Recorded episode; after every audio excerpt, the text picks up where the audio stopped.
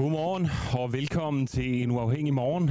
Klokken er syv, og det er tid til at stoppe og bidrage til samfundet, uanset om du har lyst eller ej. For det at gå på arbejde skal nemlig ikke være lystbetonet. Det gjorde Mette Frederiksen i hvert fald klart i forbindelse med regeringens reformudspil. Det er ifølge hende særligt de nyuddannede akademikere, som skal forstå, at et job ikke skal være lystbetonet eller meningsfuldt. Det handler bare om at bidrage til fælleskassen, og derfor skal man ikke føle sig for fin til at tage et job i netto.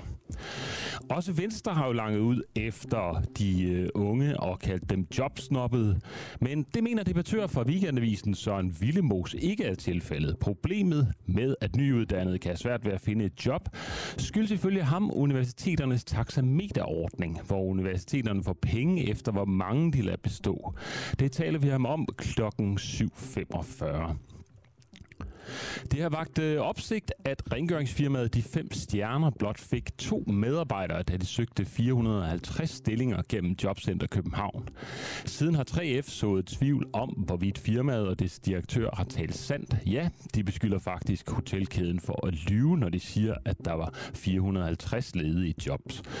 Vi har talt med hotelkæden De Fem Stjerner og taler senere med formanden for 3F for at finde ud af, hvad der er op og ned i denne her historie, som efter efterhånden er ved at blive lidt kompliceret. Det er vi klokken cirka halv otte. Når du for alvor er i nød, ringer du til 112, så burde hjælpen komme med det samme, men sådan går det ikke altid. I Region Hovedstaden har Alarmcentralen misset 2.482 opkald de seneste tre måneder, det afslører Berlinske. Jeg taler med journalisten bag artiklen klokken cirka 20 minutter over 8. Vi skal også høre nyt om den såkaldte droneterrorist, den 32-årige Umut Ulgun, der i fredags blev idømt 10 års fængsel og udvisning fra Danmark for at sende droneudstyr til islamisk stat. Det er højesteret, der har skærpet dommen fra 8 til 10 år. Det er klokken 10 minutter over 8. Og vi skal sørge også diskutere lidt filkultur, fordi en ung anmelder fra politikken brokker sig over, at alle, alle anmelderne af den bedstsælgende forfatter Sally Rooney's nye bog er for gamle. Han skriver, at det er ikke den enkelte anmeldelse, der er problemet, men derimod det Mount Rushmore af femstjernet onkelhed, der er problemet. Men hvorfor kan anmeldere på 50-60 år ikke anmelde en bog af den 30-årige forfatter? Det spørger vi ham om klokken 20 minutter over syv. Du kan som altid blande dig i debatten ved at skrive en sms til 1245. Skriv DUAH, mellemrum med af din besked. Du kan også skrive i Facebook-kommentaret, hvor vi jo øh, sender live på Facebook lige nu. Eller du kan skrive på øh, Twitter med hashtagget den øh, uafhængige. Og som altid kan du også støtte os for 39 kroner om måneden, bare ved at sende en øh, sms til 1245. Skriv U af. Mit navn er Adam Dreves, og øh, jeg er din vært her de næste to timer i din uafhængige morgenradio. Men først skal vi øh, til Gentofte, hvor vi skal tale med borgmester Michael Finger, fordi det er jo blevet tilladt for kommunerne at få et kommunalt, deres eget kommunale vagtværn, og det har man længe efterlyst i Gentofte Kommune, hvor borgmesteren ønsker et korps, der med blinklys, megafon og hunde kan slå til mod indbrudstyve. Godmorgen, Michael Finger. Godmorgen. Ja, I har jo nu endelig mulighed for at få, eller i hvert fald til næste år, at få det her præ- kommunale vagtværn i Gentofte. Hvilke beføjelser skal sådan et øh, vagtværn have? Ikke specielt mange. Det skal kunne rykke ud, og så skal det kunne, øh, når man kommer ud på stedet, skal stresse og forstyrre indbrudstyver. Vi skal gøre arbejdsbetingelser så svære som muligt, men vi har ingen, skal ikke have nogen politibeføjelser. Vi skal ikke kunne gå efter ind i huset. Vi skal stå uden for øh, huset, om vi så har et vagtværn eller droner. Det er også en mulighed, som måske er lidt mere effektiv. Øh, øh, så, så det er egentlig det, at vi, vores drone eller vores vægterkorps stopper ved indgangen til det hus, der kommer en alarm fra, og så afventer vi, at politiet kommer. Okay, og, og lad os prøve at tage den der konkrete situation. Er det så, hvordan aktiveres det her vagtværn? Altså skal man have en alarm installeret, eller skal man ringe til vagtværnet, eller hvordan skal det foregå?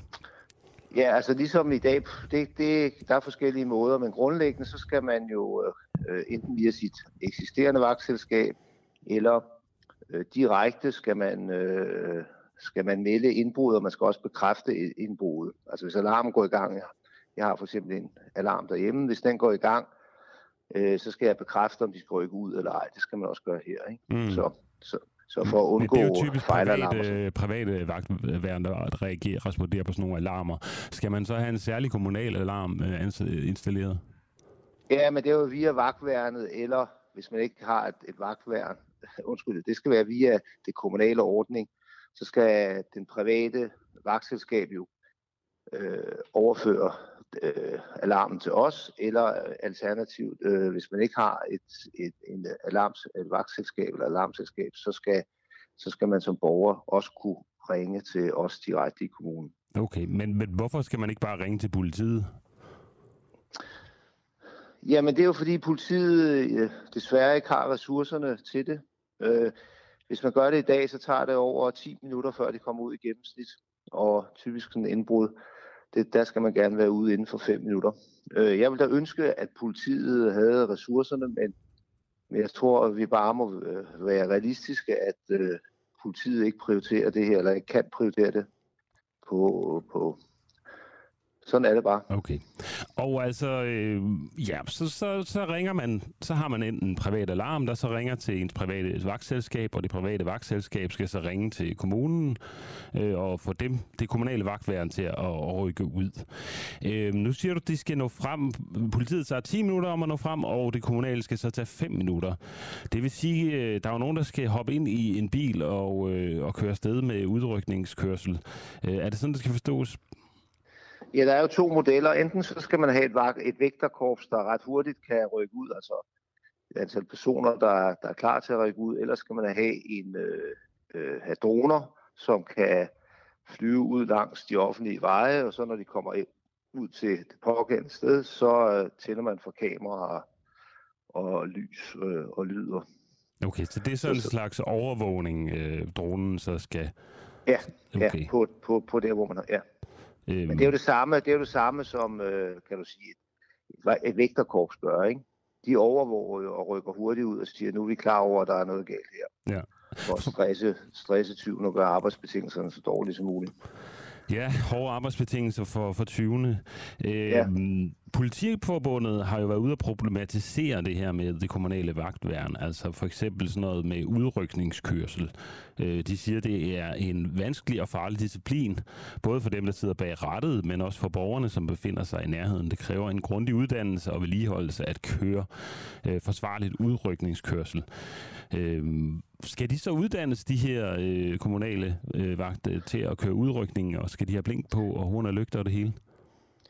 Ja, altså de skal jo uddannes øh, på, på højst muligt niveau. Altså det er jo klart, at vi skal jo ikke have, det skal være folk, der er uddannet til, til, til det job, øh, og, og eksperter i, i for eksempel i, i kørsel og udrykning og sådan nogle ting. Det er jo, så det er jo ikke mig, der skal sætte mig ned i bilen og så bare være, være vægter. Det skal være nogen, der, der er uddannet til det job. Ja, det er klart. Men hvordan kan det være, at politiet så øh, problematiserer det her? Altså, fordi det er jo det burde jo bare aflaste dem, kunne man tænke.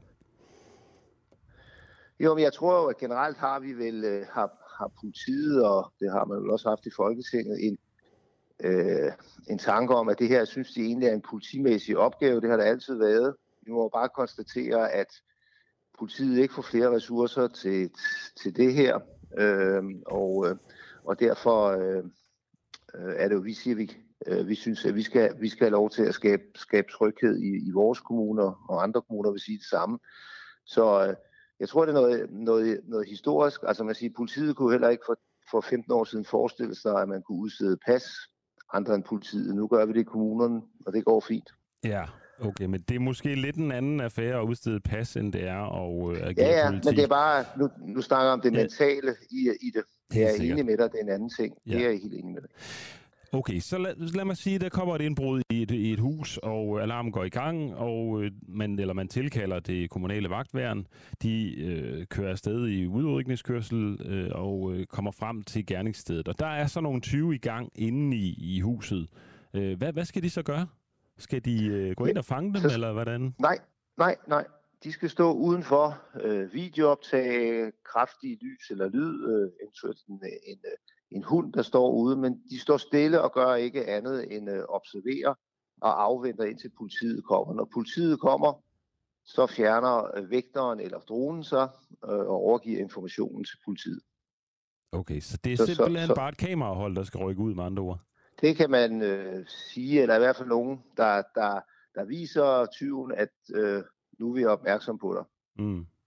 Og de må ikke på nogen måde øh, involvere sig og så tage fat i tyvene, eller tilbageholde dem eller noget?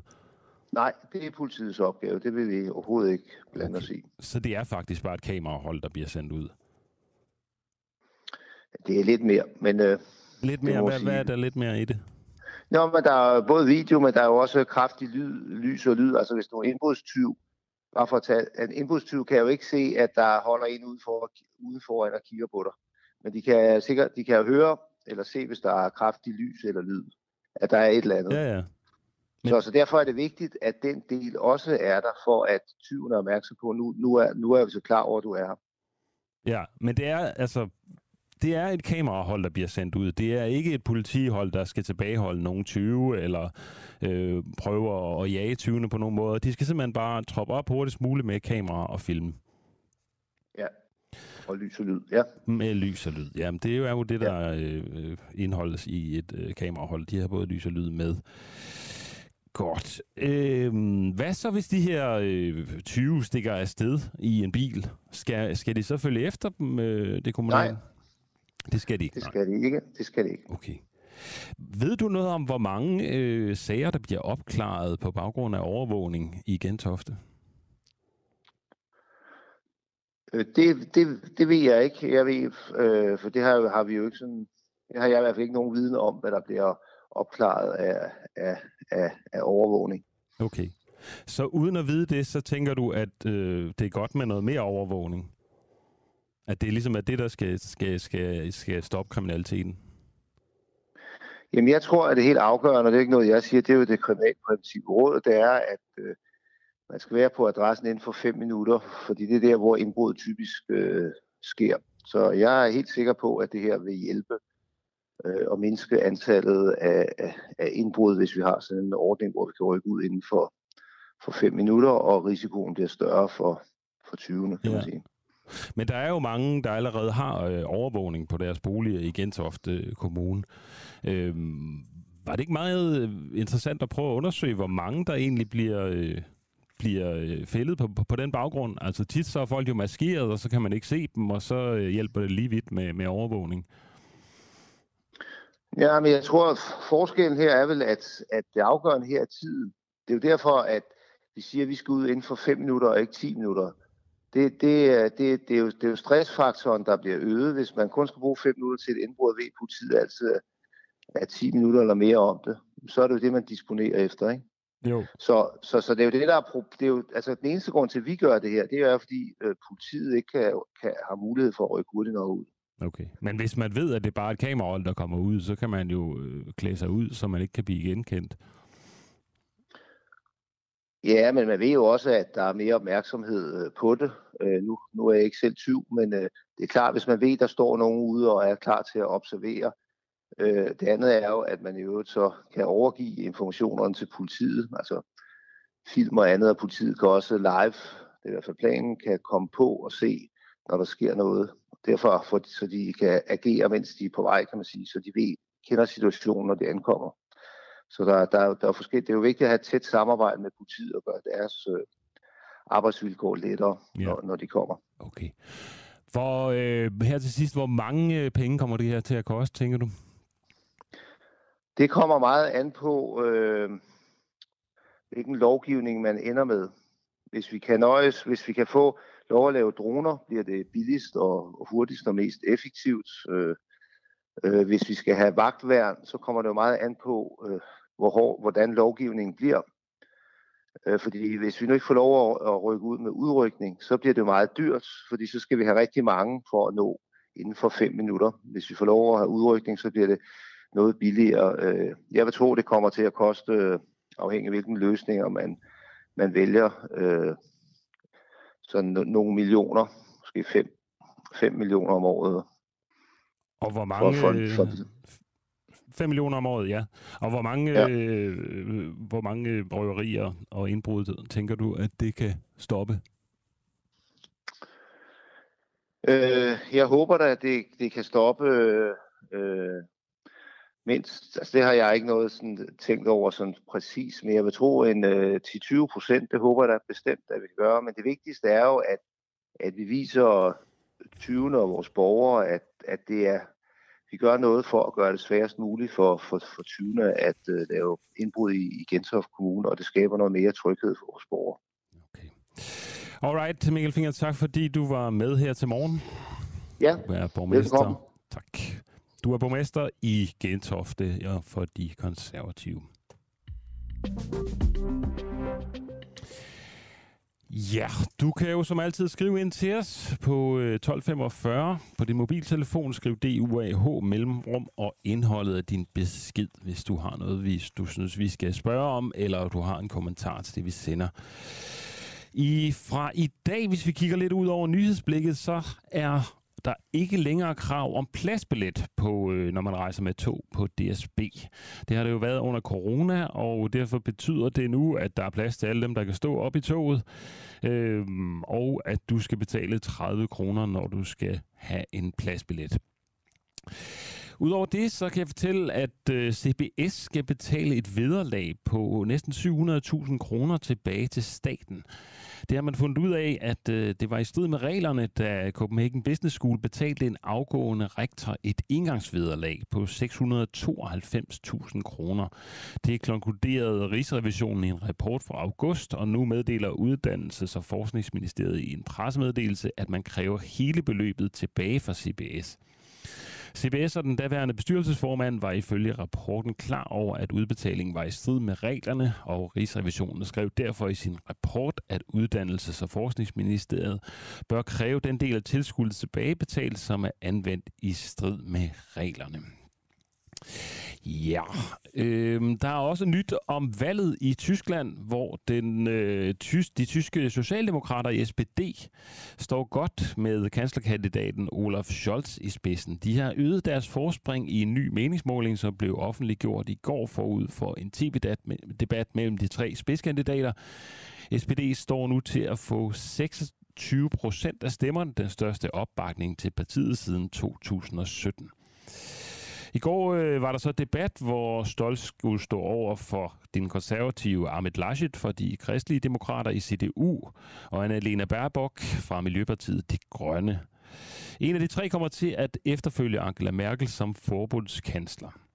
I den seneste meningsmåling, som er foretaget af opinionsinstituttet ISA for Bild am Sonntag, står Amit Laschets konservative blok til at få 20 procent, mens de grønne står til at få 15 procent. Det tyske valg finder sted den 26. september. Merkel forlader sidste september kanslerposten efter 16 år ved magten. Den 60-årige Ahmed Laschet har kørt i stilling som hendes aftager i CDU, og han var blot få måneder siden favorit til at blive den næste forbundskansler. Klima og covid-19 stod højt på dagsordenen, da de tre kandidater mødtes til en godt to timer lang tv-debat sidst i august. Stolt stod som vinder af debatten ifølge en meningsmåling, og der var ingen klare tegn på, at Laschet havde held med at vinde terræn med en ny strategi, hvilket han havde bebudet. Det grønne spærbok stod først på sommeren som favorit til kanslerposten, men et par fejltrin om blandt andet oplysninger om hendes fortid har sat Baerbox tilbage i meningsmålingerne, hvor hun nu kun optræder på en tredje plads. Og til de lidt mere kulørte nyheder kan jeg fortælle, at øh, Britney Spears skal giftes. Britney Spears og kæresten Sam Asghari er blevet forlovet. Det fortæller den amerikanske popstjerne Britney Spears øh, på Instagram øh, i, i nat, øh, mandag dansk tid. Britney Spears mødte den 12 år yngre Irans fødte model og personlige træner Sam Agashi i øh, 2016 i forbindelse med optagelserne til musikvideoen The Slumber Party. Yes så er vi også med på den her hud, og de er glade i hudteknikken for at høre den nyhed. Det håber jeg også, I er. Vi skal nemlig også blive lidt øh, i kulturnyhederne. Vi skal nemlig øh, tale med Felix Thorsen øh, Katja Nelson, som er journalist og anmelder polit- på politikken. Og vi spørger ham, kan gamle anmeldere anmelde yngre forfattere? De danske litteraturanmeldere er ifølge ham nemlig for gamle til at læse den unge forfatter Sally Rooney's nye roman korrekt. Han kritiserer dagbladernes anmeldelser af den 30-årige Sally Rooney's nye roman Skønne Verden, hvor er du, og øh, det skal vi selvfølgelig høre, hvad han, øh, hvor, hvordan det kan være. Godmorgen, Felix. Godmorgen. Tak fordi du er med her til morgen. Øh, du har jo lavet, lavet sådan lidt vy ud over an, samtlige anmeldelser af, af Sally Rooney's øh, nye roman, og øh, du øh, skriver, at det er et stort problem, at øh, ældre journalisten anmelder lige præcis denne bog. Hvorfor er det det? Jamen, jeg ved ikke, om jeg synes, at, det, at jeg skriver, at det er et problem, at ældre mennesker øh, anmelder den her bog. Men jeg kunne bare se, da jeg vågnede op tirsdag, Sally Rooney's nye bog, Skøn Verden, hvor er du?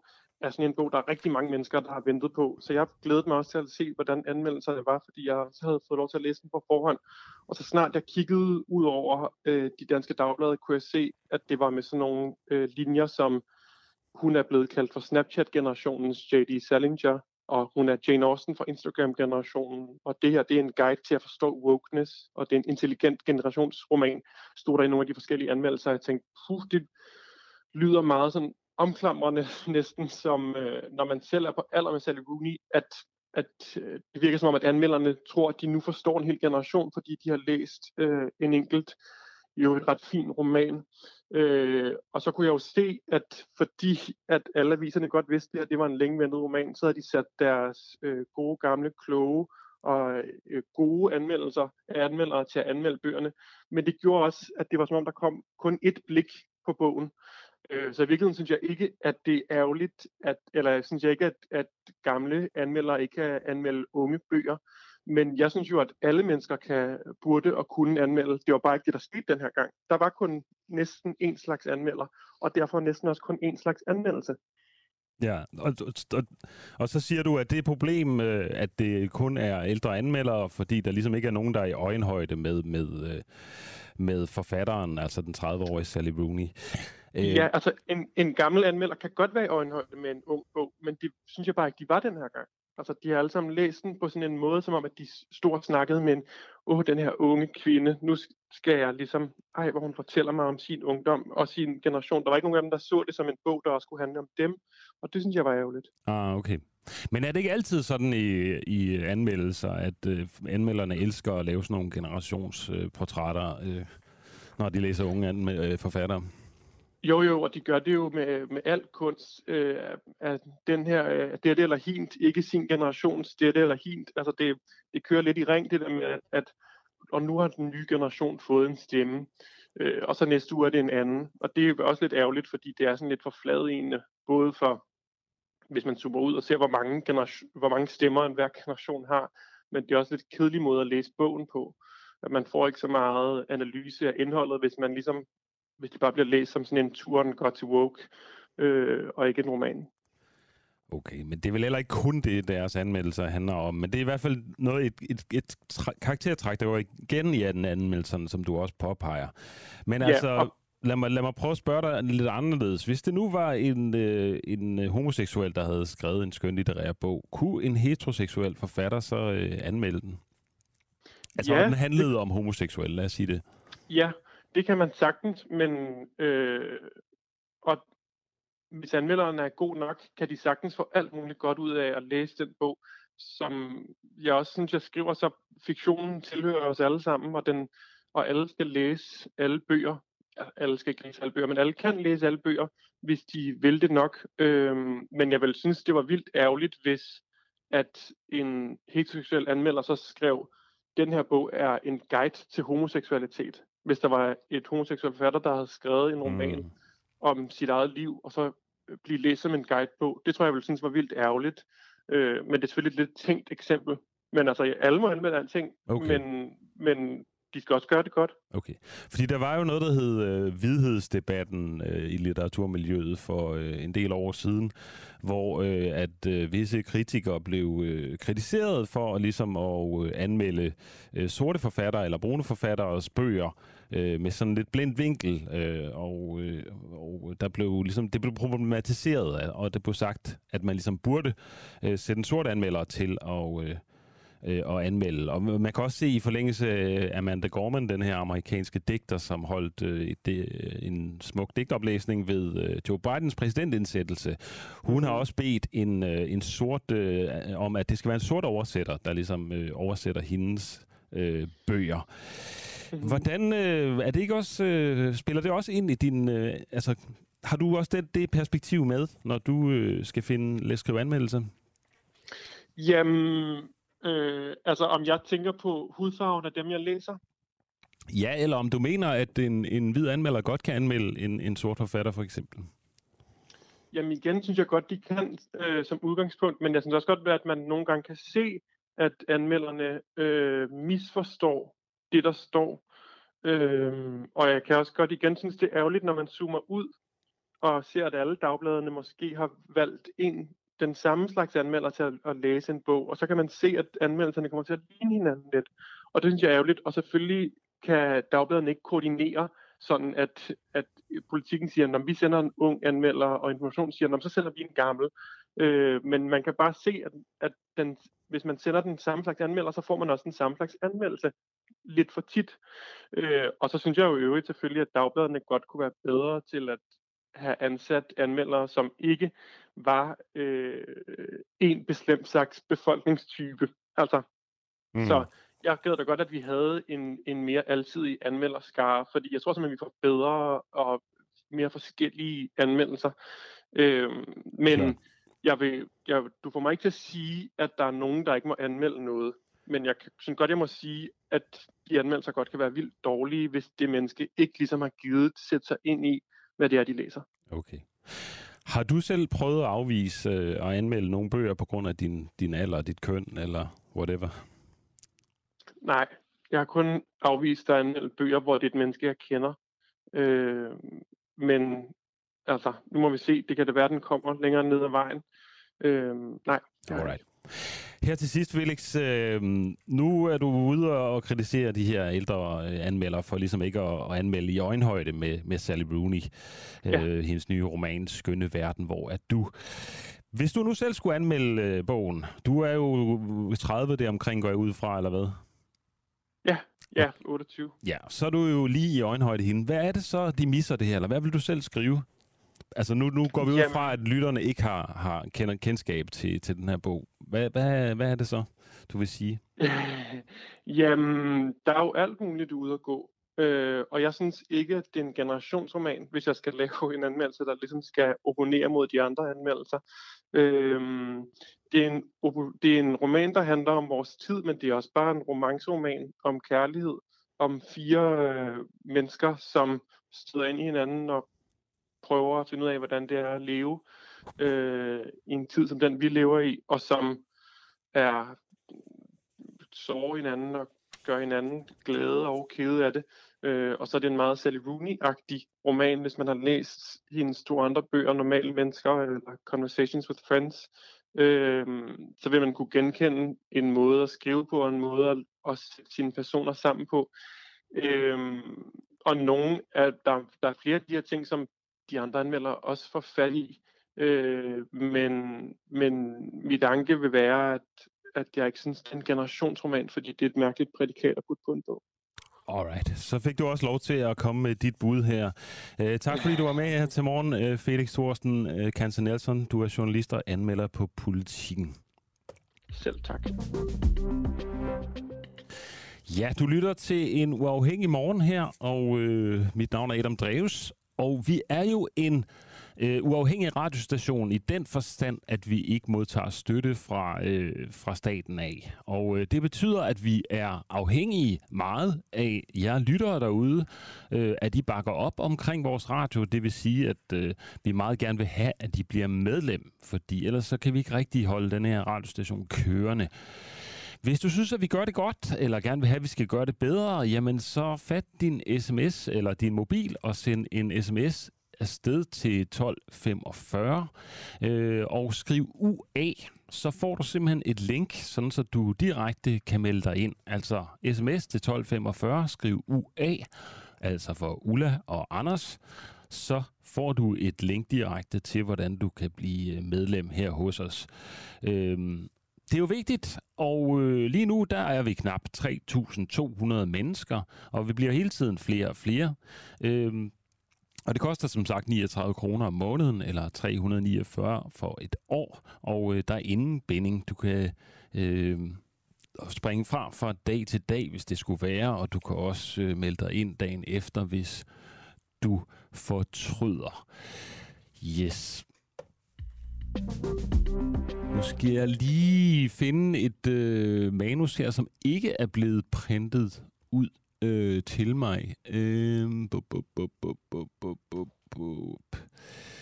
Ja, det er fordi, vi skal tale med... Øh, jeg ved sørme ikke, hvor det manus er. Er der nogen derude i øh, teknikken, der kan printe det til mig? Øh, fordi vi skal nemlig tale med øh, 3F, og det skal vi jo, fordi at øh, formanden for 3F, fordi der har været, øh, det har vagt opsigt, at øh, rengøringsfirmaet De Fem Stjerner blot fik to medarbejdere, da de søgte 450 stillinger gennem Jobcenter København. Øhm, siden har 3F jo sået tvivl om, hvorvidt firmaet og dets øh, direktør har talt sandt. Ja, de har faktisk øh, beskyldt hotelkæden for at lyve, øh, når det siger, at der var 450 ledige job. Øh, og det har jo skabt en voldsom debat, der har raset mellem fagforeninger og arbejdsgivere de seneste uger. Er der masser af job til de nyuddannede akademikere på dagpenge, eller er der ikke? Selvom jobcenterne i København boomer med arbejdsløse, så øh, kunne som sagt hotelkæden De Fem Stjerner kun få bemandet to ud af de 450 ledige stillinger gennem kommunen. Det sagde hotelkæden i forrige uge til Berlinske. Men fagforeningen 3F anklager nu København virksomheden for at tale usandt og blandt andet ignorere ansøgere, der kommer fra jobcentret. De anklager afviste de fem stjerners direktør, John Christensen, torsdag til vores journalist, Øjsen Shapiro, og øh, der kommer lige et bondet interview med øh, direktøren John Christensen her fra De Fem Stjerner. Som udgangspunkt har vi ikke i vores HR, så ansætter vi alt. Det vil sige, at vi kunne som udgangspunkt bare udfylde en ansættelsesbevis og aflevere den til 3F eller jobfamilien, og så kunne de selv sætte navn på. Vi har ikke nogen krav og andet, end de skal kunne engelsk. Nej. Og det, hvis arbejdstilsynet kommer, eller hvis der skal brænde på hotellerne, så skal vi kunne kommunikere. Grunden til, at jeg også spørger om det, er, at der har også været noget kritik fra 3F København omkring, at, at de arbejdsløse, de skulle have formidlet videre til jer, at de ikke alle har været indkaldt til en, til en jobsamtale. Kan du afvise det? kender vi altså ikke noget til. Det kan jeg fuldstændig afvise. Vi har også skrevet et brev til 3F i går, hvor vi har spurgt dem om, om de har lyst til at komme til møde hos os, og prøve at lige gå historikken igennem, fordi vi ikke, jeg kan se, at vi har forskellige opfattelser af forløbet. Vil det sige, at de lyver, når de skriver vi, det så? Vi, vi, vi har så kut behov for arbejdskraft, at vi ansætter alt. Okay. Vi har ingen krav overhovedet. Og for min skyld, så kunne vi, jeg jo gerne udfylde an. Jeg kunne egentlig bare udfylde ansættelsesbeviserne, og så kunne vi jo bare sætte dem ned til dem, og så kunne de selv sætte navn og adresse på, og, og CPR-nummer, så er det det. Så er de jo stort set ansat. Ja. Vi behøver ikke at foretage med i selve HR-del. Det, det, kan, det kan jobformidling sagtens gøre for os, eller 3F. Så lyver 3F København, når de skriver, at det ikke er alle arbejdsløse, som de viderestillet som I indkaldt til en samtale? Ja. Fordi jeg, jeg, jeg vil lige opsagt en kunde, tror jeg, det vil være så dumt at gøre det. Vi er udfordret på vores levebrød, alle sammen. Nej, men det var også det, der og gjorde, at, at, øh, at vi synes, det lød meget underligt, hvis, hvis det passer. Og det er meget underligt. Tror ja. vi har opsagt en rigtig stor kunde, som har vi har haft et stykke tid, så det er ikke været sjovt. Okay. Og jeg er stort set til skideballer på alle mine hoteller, stort set hver eneste dag over, vi ikke har personale nok. Ja. Så vi ansætter alt, hvad vi får fat i. Ja, vi skal sige godmorgen til John Ikebjerg øh, Jacobsen, der er formand for 3F København. Godmorgen. Jamen, godmorgen. Kunne du høre vores interview her med øh, de fem stjernes direktør, John Christensen? Nej, det kunne jeg ikke. Den gik ikke igen til mig. Okay, nej. Det er noget teknisk, vi skal arbejde lidt på. Men jeg kan fortælle dig, at øh, han siger, at øh, I lyver i 3F, når I øh, siger, at der, var, øh, der ikke var 450 øh, ledige stillinger. Ja, nu, nu, nu har jeg jo ikke, som sagt, øh, ikke lige hørt, hvad han siger her. Men altså hele den her misære handler jo om, at øh, vi har debatten i pressen øh, øh, og især med, med Berlingeren. Og de her øh, 450 stillinger, som er blevet omdrejningspunktet både for borgmesteren i København, øh, beskæftigelsesborgmesteren Cecilie Lundskov, og i virkeligheden øh, nævner Mette Frederiksen det også, det er, at de fem stjerner i juni måned slår øh, tre stillingstyper op. Og de tre stillingstyper er så stuepiger og rengøring og opvasker. Og så skriver de 150 ud for hver. Øh, og det er jo sådan et estimat af, hvad man skal bruge. Og det, øh, det, det kan man jo gøre øh, for at være, hvad skal man sige, rettidig omhu ude og, og fat i nogle stillinger. Hvornår gør de det? Undskyld. Vi, det gør de i juni måned. Ja. Og, og det er den historie, som, øh, som værlingerne og beskæftigelsesborgmesteren går videre med. Øh, vi forholder os så kun til, hvad der, der er sket her i august måned, her for en, for en måneds tid siden. Og, og der er det, at øh, Clarion, et hotel ude i lufthavnen, og de fem stjerner ud og siger, at de har en akut mangel på, på ledige. Øh, og det går vi ind i. Vi kontakter Clarion og finder ud af, hvad det er, de, de mangler af personale. Og det samme gør vi med de fem stjerner. Og, og da vi er i kontakt med de fem stjerner i midten af august, der øh, mangler de øh, der mangler de 70 her nu i midten af august, og de mangler yderligere 40 øh, på det nye NH Hotel, som er startet Ørkenfort, kan man sige, det gamle bygning inde ved Knæbelsbro.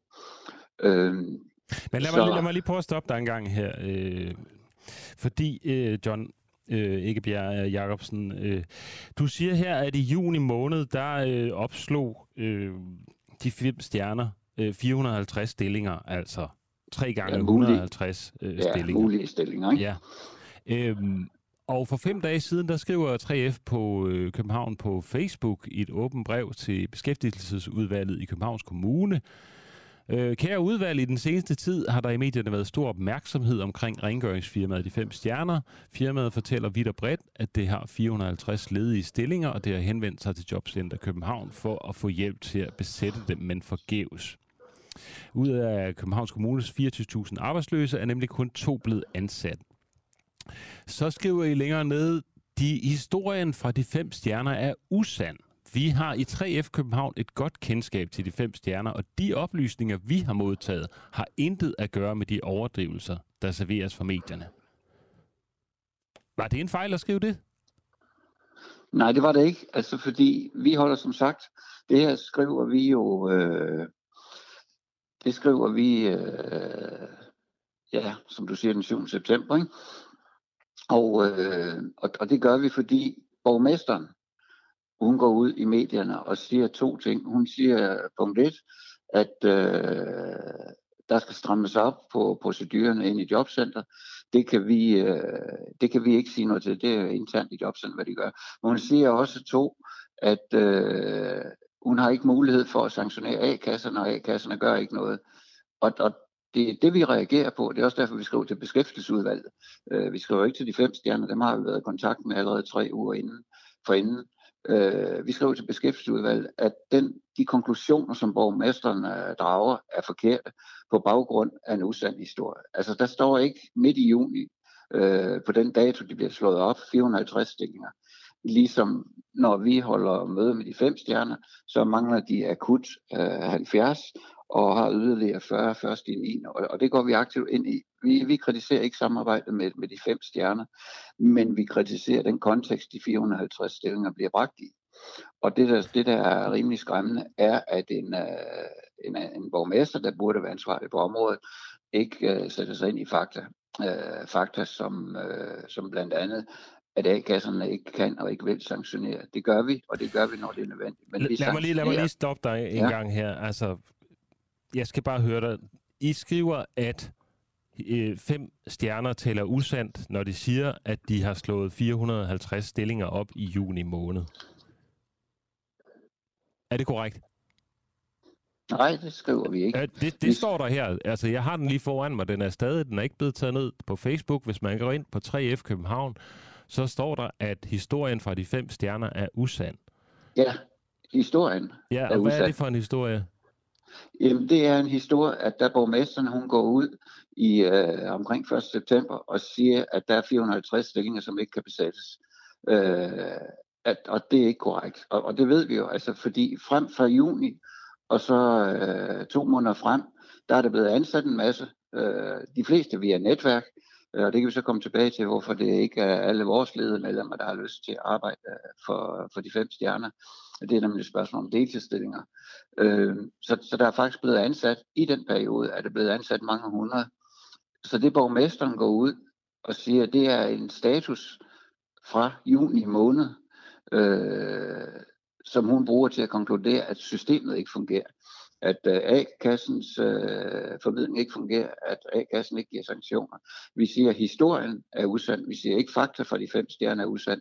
Det er rigtigt, der er slået 450 stillinger op som et estimat.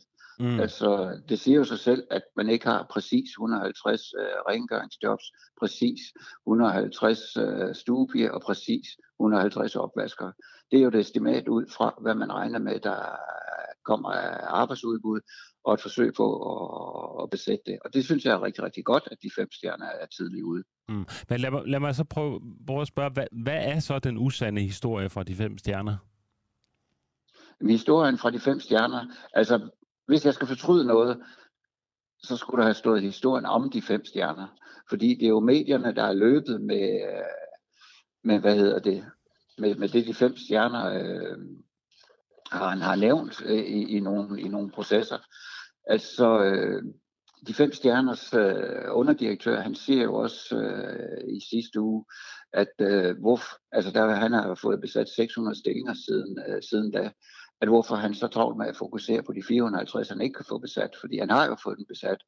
Og hvor han så siger øh, med fra sin ferie i Grækenland, jamen folk får jo den historie, de gerne vil høre. Altså underforstået, Berling er gået med, med den historie.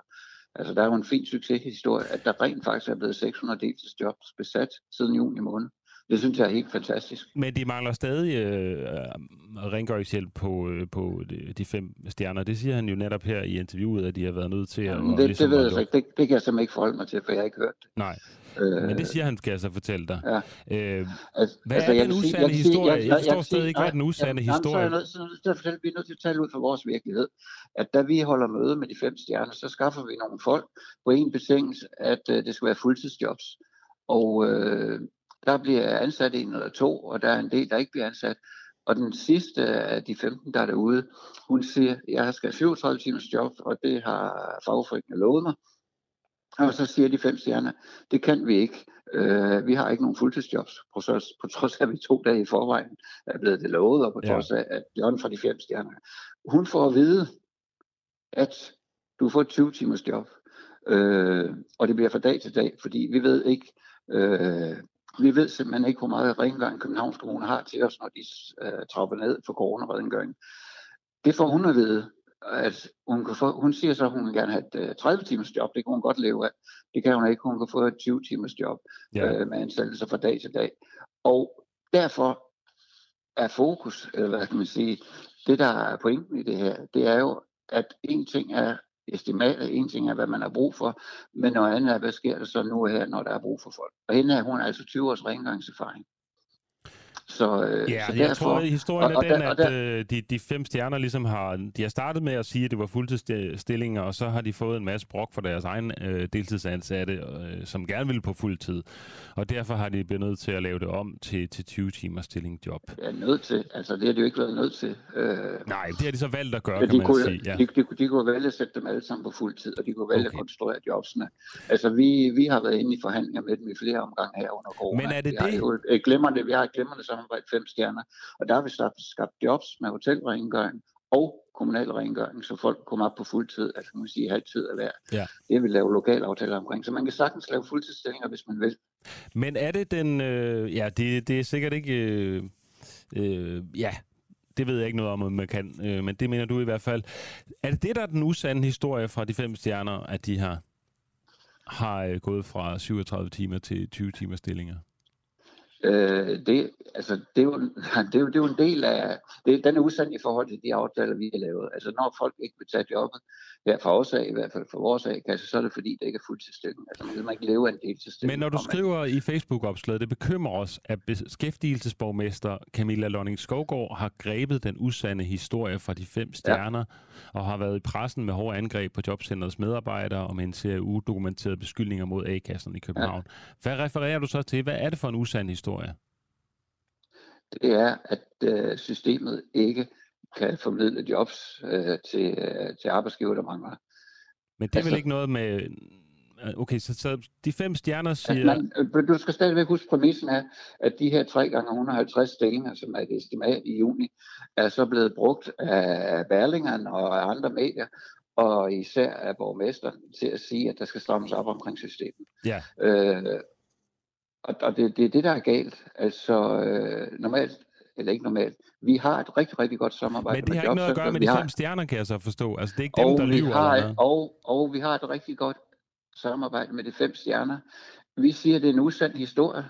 Altså, det, det du refererer til, der siger vi, at borgmesteren har, har taget den her usande historie. Vi Hvad er det for en usand historie? Men, Helt konkret.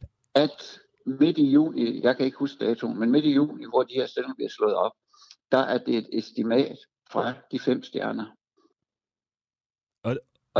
Øh, og, og, hvis du spørger øh, de fem stjerner direkte, manglede I, lad os bare sige den 17. juni eller 26. juni, jeg kan ikke huske, hvornår det var, der er mange datoer i spil, manglede I 150 opvaskere? Øh, nej, det gjorde de ikke, men de slog det op, tre øh, stillingstyper, og, øh, og der laver man et estimat.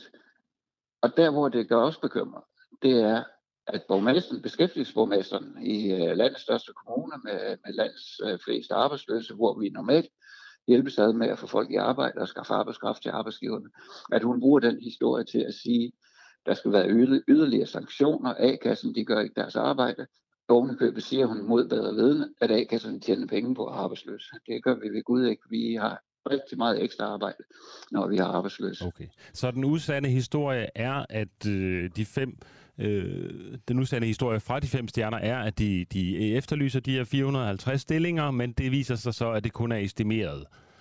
Ja. Øh, men, men derfor burde der vel kunne komme mere end to personer i, i Jamen det skal jeg ikke kunne sige noget om, fordi øh, der, der må du snakke med jobcentret. De, de har fået en ringeliste. Det er jo ikke det samme. Altså normalt, når der mangler arbejdskraft, øh, så sætter man sig ned sammen og finder ud af, hvad, hvad mangler der. Og, øh, og det gjorde vi i tilfælde med Klæren Hotel, øh, hvor der både mangler opvasker og stuepiger og tjener. Og så satte vi os ned sammen og finder ud af, hvad der mangler. I det her, den her situation har de fem stjerner bedt øh, kommunen, først Høje Klostrup Kommune og dernæst øh, Københavns Kommune, om at få en ringeliste, fordi de selv gerne vil håndtere. Måske fordi de gerne vil have lov at forklare, at, at det er deltidsjobs. Altså hvis der, er, hvis der er jobsamtaler med jobanvisning, så skal man jo også sige, om det er et uh, fuldtidsjob, eller hvad konditionerne er. Uh, om det er tre måneders job med prøvetid mm, osv. Mm, mm. Altså vores, vores uh, ledede medlemmer har ikke pligt til at tage deltidsjob, og det er lovgivning. Det er ikke noget med, hvad vi gør her i A-kassen. Og det er jo fordi, man skal have et job, man kan leve af. Alright. Tak fordi du var med, John uh, Eskebjerg ja, Jacobsen, formand for 3F i København. Jo, hej. Hej, hej. Og øh, ja, nu fandt vi i hvert fald ud af, at øh, det, som er den usande historie fra de fem stjerner, som 3F skriver på, øh, på Facebook, det er jo altså, at øh, de fem stjerner har... Øh, har opslået ganske rigtigt de her 450 stillinger, men altså, at det bare er estimeret. Øhm, og øh, ja, det er, det, det er bare lidt en kompleks historie. Jeg håber, at, øh, at de blev lidt klogere på den her til morgen. Vi skal stadig tale om beskæftigelse, og øh, det skal vi med Søren øh, Villemos, journalist på Weekendavisen, fordi vi spørger, hvorfor er der så mange arbejdsløse akademikere? Øh, der er jo mange, der har sagt, at det er fordi, de er for dogne, øh, at de dimitterende akademikere ikke er villige til at tage en job i Netto. Det er altid Netto af en eller anden årsag, der er, er det sted, man skal søge job. Og øh, de unge er jobsnoppet og så videre, øh, lyder det blandt andet også fra Venstre. Øh, derfor vil regeringen nu skære i dimittentsatsen for at få flere i arbejde. Øh, men kritikken bør, rettes mod, bør ikke rettes mod de unges øh, dogenskab, mener øh, journalist Søren Villemose. Tværtimod kritikken bør rettes mod uddannelsessystemet. Godmorgen, Søren Villemose. Godmorgen. Du, øh, hvad er det, der er... Øh, er, er det systemet, der er en fejl i, eller er de nyuddannede for dogne, kunne jeg også spørge? Øh, altså, jeg tænker, mit umiddelbart bud er jo ikke, at de er for dogne, men at der bliver uddannet for mange. Ja. Øh, altså, universiteterne optager hvert år cirka nogle 30.000 studerende. Det svarer til, at en årgang af unge i løbet af et liv, er der vist over 40 procent af dem på et eller andet tidspunkt gå på universitetet. Øh, så, øh, så man har jo virkelig udvidet mængden af, mængden af hvad kan man sige, kandidater og bachelorgrader, der ligesom bliver spyttet ud fra universiteterne. Mm. Så det betyder bare, at, øh, at du kan ikke optage så mange og uddanne så mange, uden at i nogen, på nogle uddannelser er slægt på de faglige krav. Så øh, ja, der, der bliver, hvis du vil dimittentledigheden til liv, så skal du nok ikke uddanne lige så mange universitetsstuderende. Okay, så, så du mener, at problemet er ikke de unge i sig selv, det er simpelthen problemet, at der er for mange, der gerne vil, vil læse en akademisk uddannelse. Øh, hvorfor tror du, der er så mange, der, der gerne vil på universitetet? Øh, jeg tror, det, er, det skyldes, at altså en kombination af ting, men der har jo været sådan en fortælling om, at hvis man bare kom på universitetet og fik en uddannelse, så skulle alt nok blive, blive godt. Og så øh, hvis man måske lige har tænkt sådan videre over præcis, hvad man vil senere i sit liv, så er, lyder universitetet jo som noget, der det lyder som det rigtige sted at være, men så må sige. Ja. Så spilder man jo nok ikke sin tid.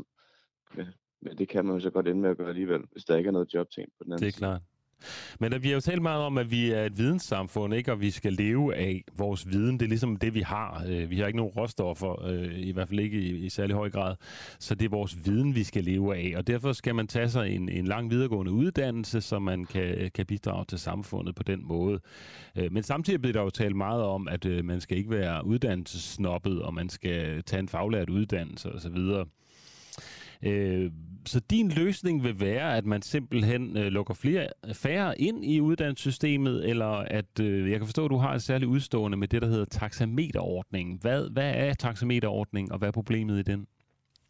Altså, taxameterordningen var en ordning, man indførte for cirka 20 år siden, og som, som, som man så siden da faktisk har slækket på, så den er ikke helt så gældende, som den var for 20 år siden. Men det, der gjorde, man gjorde der, var simpelthen, at man man gjorde de enkelte uddannelses, altså uddannelseslinjer på universitetets økonomi afhængig af, hvor mange der færdiggjorde uddannelsen.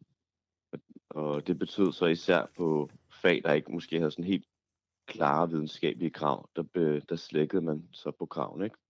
Det vil sige, hvis du for eksempel blev uddannet på medicin, så har du nok ikke slækket på kravene siden dengang. Fordi der er nogle ret klare sådan noget, standarder for, hvad man skal kunne som læge. Men hvis du nu har læst, det ved jeg ikke, Øh, ja, nu, altså mere sådan bløde human, humaniorfag, så har det i hvert fald været, øh, det der har været sket er, at man har simpelthen uddannet flere, øh, og sænket kravene for, hvor, hvor der skulle til for ligesom at gennemføre uddannelsen. Okay, men du mener ikke, der er krav på visse uddannelser, eller hvad? Jo, jo, der er selvfølgelig der krav, men man har sænket det. Altså, der var en gang, hvor man øh, gjorde, altså nærmest sat en ære i, at lave nogle svære øh, eksamener tidligt på en uddannelse, så de folk, der alligevel vil falde fra senere hen, de falder fra hurtigt. Det, det, det gør man ikke så meget mere på mange linjer. Mm. Ja, ja, så din pointe er ligesom, at øh, universiteterne får penge hver eneste gang, de øh, lader en bestå en eksamen. Hvis de dumper en, så får de ikke nogen penge, så derfor kan det ikke betale sig for universitetet at, at lade nogen dumpe. Og derfor kommer ja, der for altså, mange halvstuderede røvere ud af, af uddannelsessystemet. Er det det, der er din pointe? Sådan, det er i hvert fald sådan, at det var i øh, var en del år. Så nu har man så siden da har man så øh, prøvet at gribe ind, fordi man jo også fra regeringens side jo også har ønsket, at der skulle være færre universitetsstuderende. Øh, fordi man har godt at kunne se det problem. Så der er blevet dimensioneret lidt på nogle uddannelser, og man har også afhæng, gjort det afhængigt af dimittentledigheden forskellige steder. Men, men overordnet set lever vi bare stadig i de der eftervirkninger af den her taxameterordning som simpelthen altså har sænket faglige krav på de mere bløde linjer. Okay. Hvis du kigger på dimittentligheden, vil du også se, at det er humanistiske uddannelser, der ligger, der ligger, har den længste dimittentlighed, og også typisk har den den laveste startløn. Og når en universitetsuddannelse, du kan læse, at der er en lav startløn, så er det typisk fordi, at de går ud og ender med at få øh, jobs fra HK'er og ja. tage, altså tage jobs for folk, som har en kortere uddannelse, og hvor man ikke nødvendigvis behøver at have været fem år til universitetet. Problemet er jo lidt, hvis du, hvis du investerer fem år af din, ja, din formative år og øh, stifter en studiegæld, så skulle du, altså, men samtidig ender i en, en stilling, som du kunne have nøjes med at tage en to-tre årig uddannelse for at få, så har du så set spildt et par år af dit liv og ja, stiftet en gæld, uden at der rigtig er nogen samfundsgevinst ved det. Mm.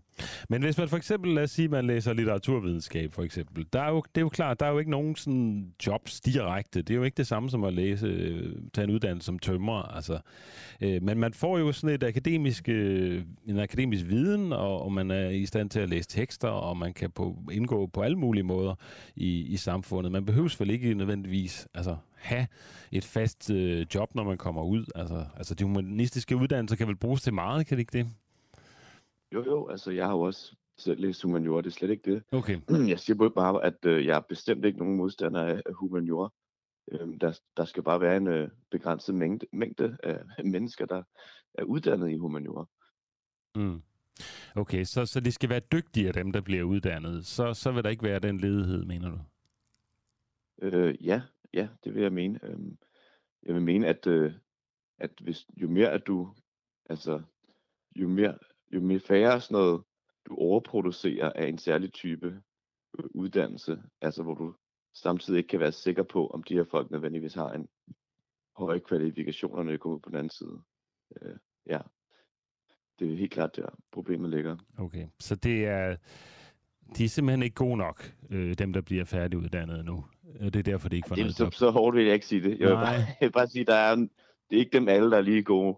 Nej.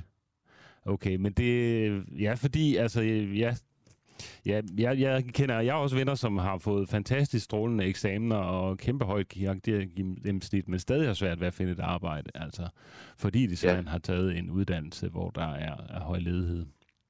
Så ja, måske er problemet i virkeligheden også det her med, at der er for mange, der læser øh, øh, fag, som ikke, der ikke er direkte job til. Altså, jeg tænker da, at hvis man er uddannet på universitetet, så er det da klart, at man ikke render ud og tager det første og bedste rengøringsjob, man vil lave. Altså, man har jo gjort det den forhåbning om, at man altså, skulle gå ud på den anden side, og så få et eller andet arbejdsliv, som nogenlunde spejler det, man har læst mm. i en eller anden forstand. Øh, Men er problemet så, øh, ikke, at samfundet ikke er god nok til at tage humanioras øh, evner til sig? Det kan godt være. Altså, det kan, det kan da godt være, at der er, at der er en masse gevinster der, som arbejdsmarkedet ikke har fået helt øje på endnu. Men mm. man tænker lidt, at burde de ikke have fået øje på det nu? Øhm. Ja, og dog, altså, det, det virker i hvert fald ikke til det. Øhm, Søren Villemose, journalist på Weekendavisen, du skal have tak for at give dit bidrag til det debatten her. Yes, det var slet. Hej igen. Hej. Ja, og vi tager den her samtale videre til Jesper Olsen, universitetsdirektør på øh, Københavns Universitet. Det gør vi omkring klokken øh, halv ni, hvor vi spørger ham netop til taxameterordningen. Yes. Nu skal vi øh, tale om noget helt andet. Vi skal nemlig tale om øh, folkeskolen, og øh, det skal vi, fordi at øh, spørgsmålet hedder, om der er racisme blandt tosprogede elever på danske folkeskoler. Racismen trives i bedste velgående på Ellehøjskolen i Aarhus V, hvor de tosprogede elever inddeler sig hierarkisk efter etnicitet. I toppen er araberne, og helt i bunden er grønlænderne. Det skriver øh, lærer Andreas Ravn Skovse i en kronik. Altså, det er ikke øh, de såkaldte etniske dansere, øh, som har racisme over for, for øh, de ikke-etniske elever. Det er tværtimod indbyrdes i de her øh, tosprogede elever, øh, at der opstår et hierarki efter etnicitet. Godmorgen, øh, Anders Ravn Skovse. Du er folkeskolelærer i Aarhus V. Godmorgen, ja. Andreas er det. Andreas, undskyld. Ja, men godmorgen i hvert fald.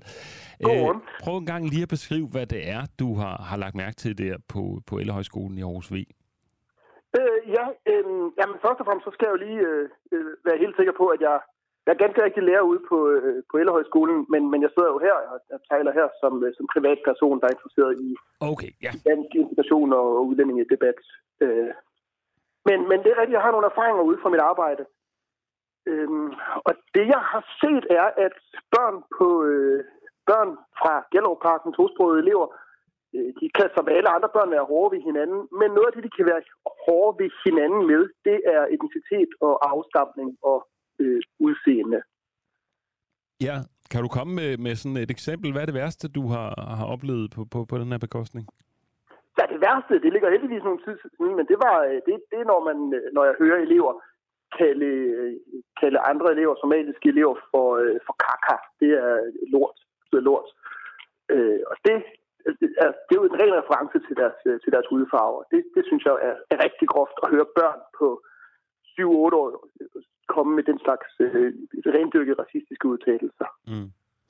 Og, og hvad er dit bud på, hvor den her racisme stammer fra? Jamen, øh, min påstand er jo, at det er noget, som børn lærer hjemmefra.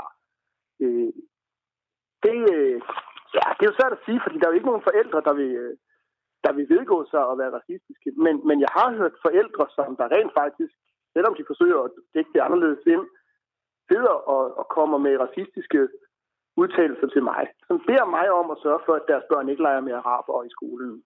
Og så tænker jeg, hvis, hvis de siger det til, til klasselæreren på den måde, hvad siger de så ikke til deres børn derhjemme? Okay, så du har simpelthen siddet til sådan en skole-hjem-samtale, hvor forældrene direkte har bedt dig om, at deres barn ikke, øh, at deres barn ikke skal, skal lege med araber, for eksempel? Ja, det har jeg oplevet. Det, det skal jo siges, øh, at, at der skal lige moderere, for det er jo heldigvis ikke det, der sker tit øh, oftest. Altså, det er jo ikke, det er jo ikke den generelle oplevelse, men, men de stikker hovedet frem en gang imellem de her oplevelser. Mm-hmm.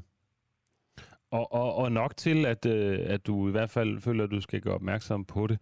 Øh, så siger du, at skriver du, at araberne er ligesom dem, der ligger i, i toppen af hierarkiet. Og, og, og hvordan, hvilke andre øh, elementer er der så, hvis vi skal prøve at tage, tage det der her hierarki?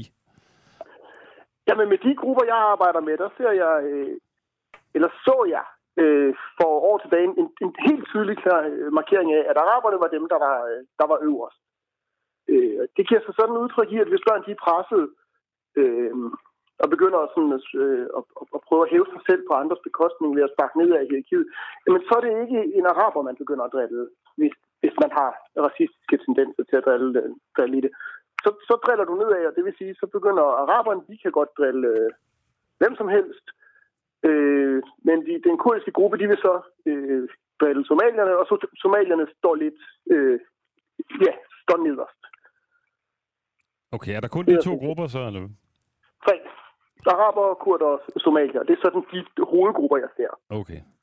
Og hvis du falder uden for de hovedgrupper, ja, så er det sådan lidt, øh, det, så, så er det sådan lidt wild, øh, wildcard, hvor du, hvor du falder. Det kommer meget an på, hvem du er. Det gør det jo altid, men, men det er det sådan, øh, den, den generelle hovedtendens, jeg kan se. Og, og hvad så med de etniske danske? Hvor befinder de sig i hierarkiet? Jamen, jeg har, øh, jeg har arbejdet ude på øh, tidligere Sovshøjskolen, nu arbejder jeg på Ældrehøjskolen, øh, og, og jeg har haft så få etnisk danske elever, det, det kan jeg faktisk ikke udtale mig om. Jeg har haft øh, under en håndfuld i løbet af min øh, 12-årige karriere. Okay. Så, øh, så det værste, man kan være på, øh, på Ellerhøjskolen i Aarhus V, det er altså somalier og, øh, og øh, kurder, og så øh, araber er, er dem, der, der ligesom styrer det hele. Øh. Ja, altså, det, det skal siges, at øh, jeg er nødt til at forsøge at moderere den lidt, fordi det er ikke sådan, at hvis du tager ud på Ellerhøjskolen i et frikvarter, så vil du se en legeplads delt op i tre felter med børn, der ikke blander sig med hinanden. Altså, det er jo ikke, det, det er slet ikke sådan. Nej. Det, jeg, det, jeg taler om her, er, øh, er overordnede tendenser, når det er værst. Øh, og jeg vil nu sige, at der har også været, øh, og det er så den moderation, som man måske ikke har fået med i mit, øh, i mit blogindlæg, der har været en positiv udvikling øh, med tiden.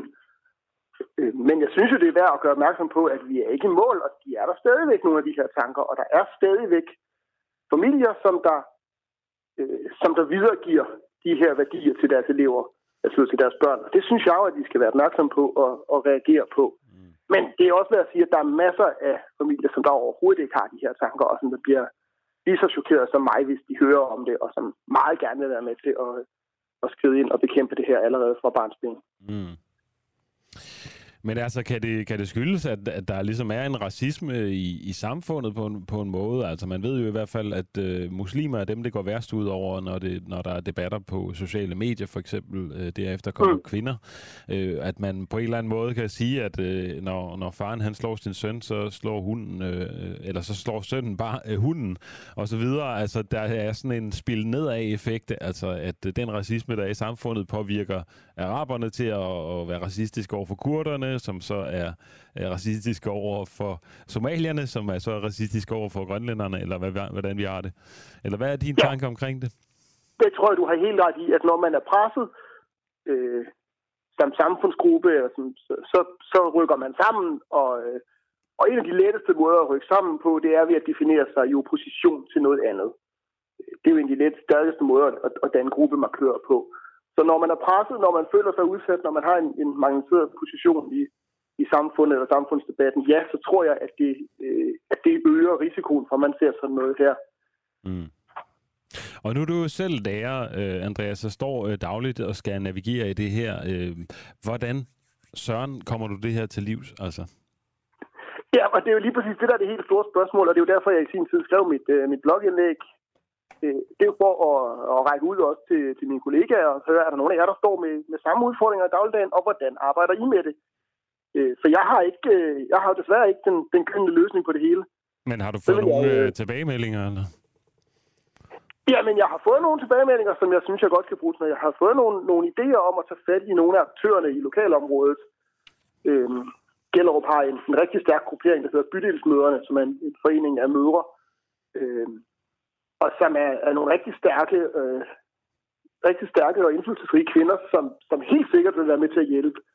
Øh, så der er nogle, nogle aktører i lokalområdet, som, som jeg er blevet anbefalet at tage fat i. Øhm, der er et medlem i skolebestyrelsen, som der har, øh, som der har taget fat i mig og sagt, de kunne også tænke sig at hjælpe. Så, så der er nogle folk omkring mig, som jeg, kan, som jeg kan tage fat i, hvis jeg har brug for det. Så, så jeg har fået noget ud af, af blogindlægget. Jeg har fået nogle, nogle idéer, jeg kan gribe i. Okay. Og hvad, hvad, hvad, hvad er det så helt konkret? Jamen, jeg er ikke kommet videre med den. Øh, det, er forholdsvis, øh, forholdsvis nyligt, det er kommet ud. Men, men jeg tror, det er rigtigt. Jeg tror, det er lettere, øh, at det er, om man så må sige, deres egne, som der tager fat i den, frem for at jeg kommer som, øh, ja, skolelærer og skolelærer fra lokalområdet, men stadigvæk en ekstern figur og kommer ind og siger, ja, familie skal lige tænke over, hvordan I opfører jer.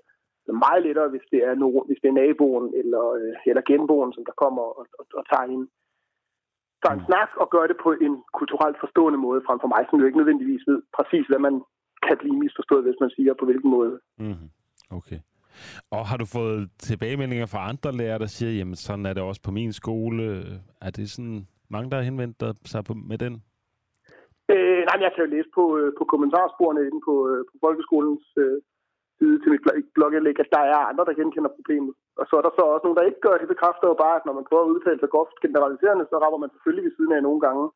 Og så vil det være hjem og familie og skoler, der ikke genkender den her problematik. Men, men jeg har hørt fra andre, der arbejder med, med mange tosprogede, at ja, det er noget, de også har set hister her. Alright. Tak fordi du var med her til morgen, Andreas Ravn Skovse. Du er folkeskolelærer i øh, Aarhus V, men udtaler dig her som øh, privatpersoner. Du fortalte altså, at øh, der er et hierarki blandt øh, de øh, etniske, eller ikke-etniske øh, danskere på, på, på øh, Ellehøjskolen i Aarhus V, hvor arabere ligesom ligger øverst, og så er der kurder, øh, somalier og grønlænder, og racisme så imellem de forskellige grupper.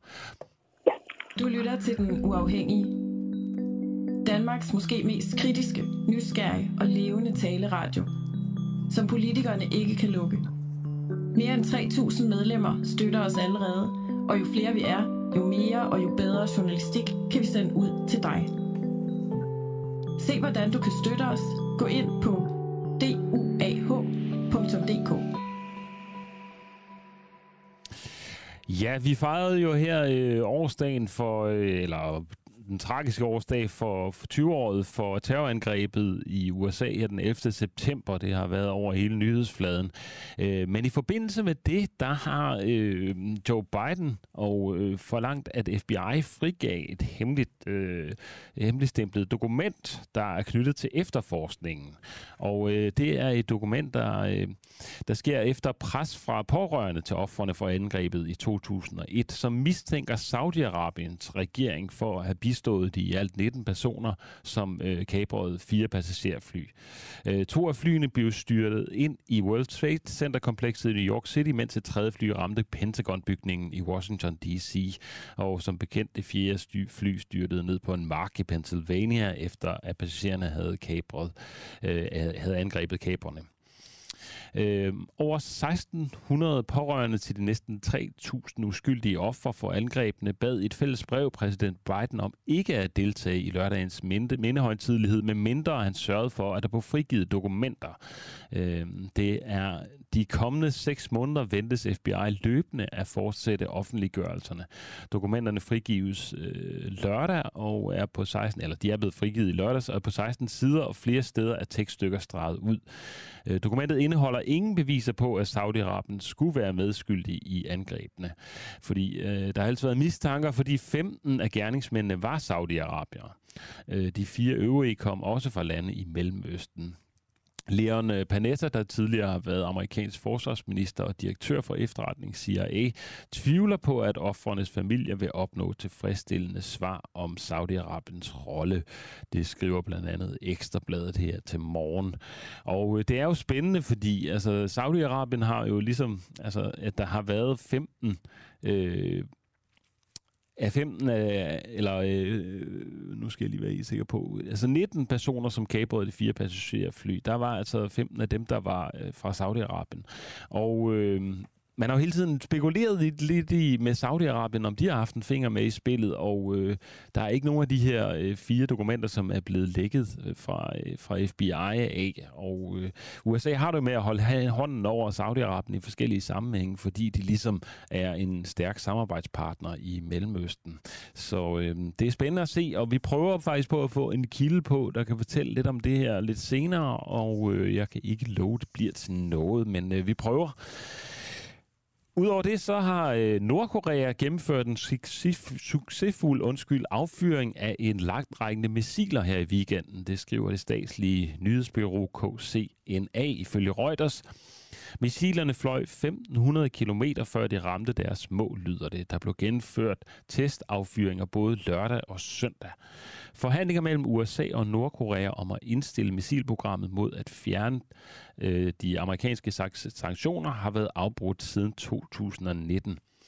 Nordkoreas affyring, affyringer af missiler i løbet af weekenden udgør en trussel mod landets naboer, siger det amerikanske forsvarsministerium Pentagon. Denne aktivitet fremhæver Nordkoreas fortsatte fokus på at udvikle sit militære program og trusler over for dets naboer og det internationale samfund, lyder det ifølge Ritzau i en erklæring fra Pentagon. Nordkorea gennemførte ifølge det statslige nyhedsbyrå KCNA og Reuters både lørdag og søndag affyring af langrækkende missiler. Ja, det har vi sagt. Missilerne fløj 1500 km. Det står der igen og igen. Det er en øh, nyhed, der lige er blevet øh, skrevet lidt hurtigt ud, tror jeg, her. Men det var i hvert fald lige, hvad der var sådan af nyhedsting, øh, uh, der lige skete nu og her. Vi kigger jo hele tiden på nyhedskanalerne for at se, om der sker noget spændende, sådan så vi også øh, kan være opdateret på, hvad der sker rundt omkring i verden lige nu. Nu skal vi tale med øh, Louise Dalgaard, som er øh, Dalsgaard, undskyld, som er DR-journalist, og som har været med til at øh, fortælle og optravle den her historie om droneterroristen.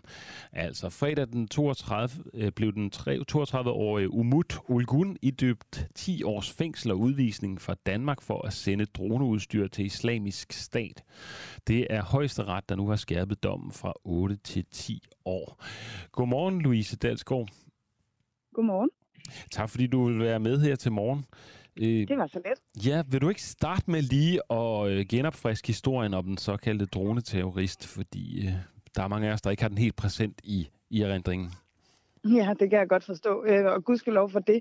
Men det er en øh, sag, som handler om et netværk i Danmark, men også i udlandet, hvor den danske topterrorist øh, Basil Hassan sidder i toppen af netværket, og så har han forskellige øh, medhjælpere, dels en person, som stadig er på fri fod i sagen i Tyrkiet, der hedder Abdul Kadir Sissur, han er tidligere kendt fra en terrorsag herhjemme. Han er udvist fra Danmark, og det er derfor, han er i Tyrkiet.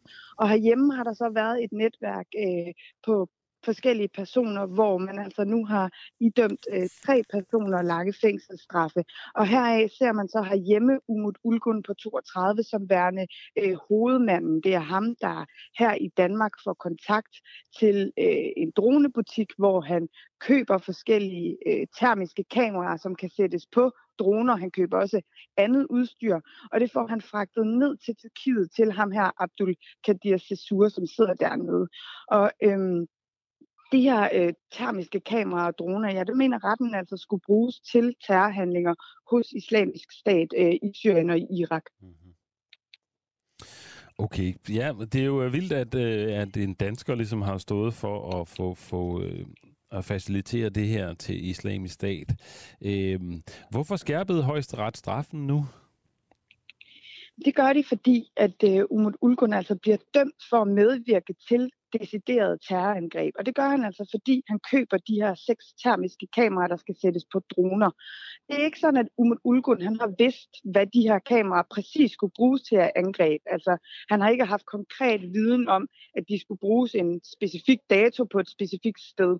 Men højesteret finder det altså bevist alligevel, at han har haft en viden om, at de skulle bruges til angreb. Altså, selvom han ikke vidste præcis tid og sted og dato osv., så, videre, så måtte han vide, at bare det, at han sendte kameraerne ned til islamisk stat, som bruger kameraer på droner til blandt andet terrorangreb, ja, så kunne der altså være den her mulighed for, at de blev brugt ved et konkret angreb, og derfor bliver han altså kendt skyldig i at medvirke til terrorisme.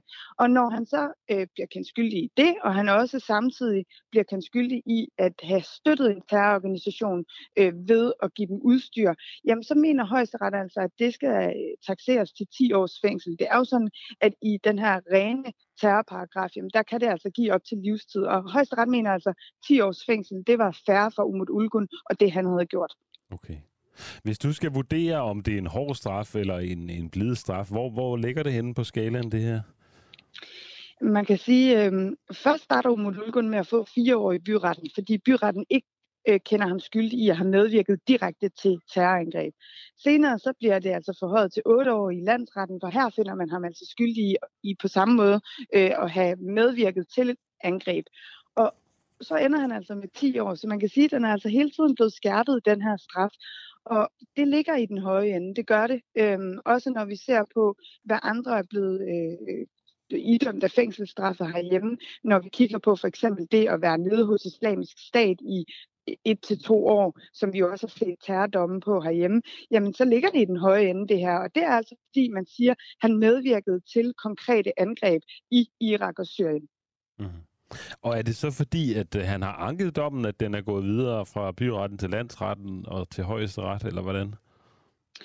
Fra byret til landsret, der øh, tror jeg, at øh, man må sige, at begge, både forsvar anket med fri påstand om frifindelse, men at øh, hvad hedder det, anklagemyndigheden ankede også, fordi de mente altså, at Umut Ulgun især skulle kendes skyldig i at have medvirket til terror.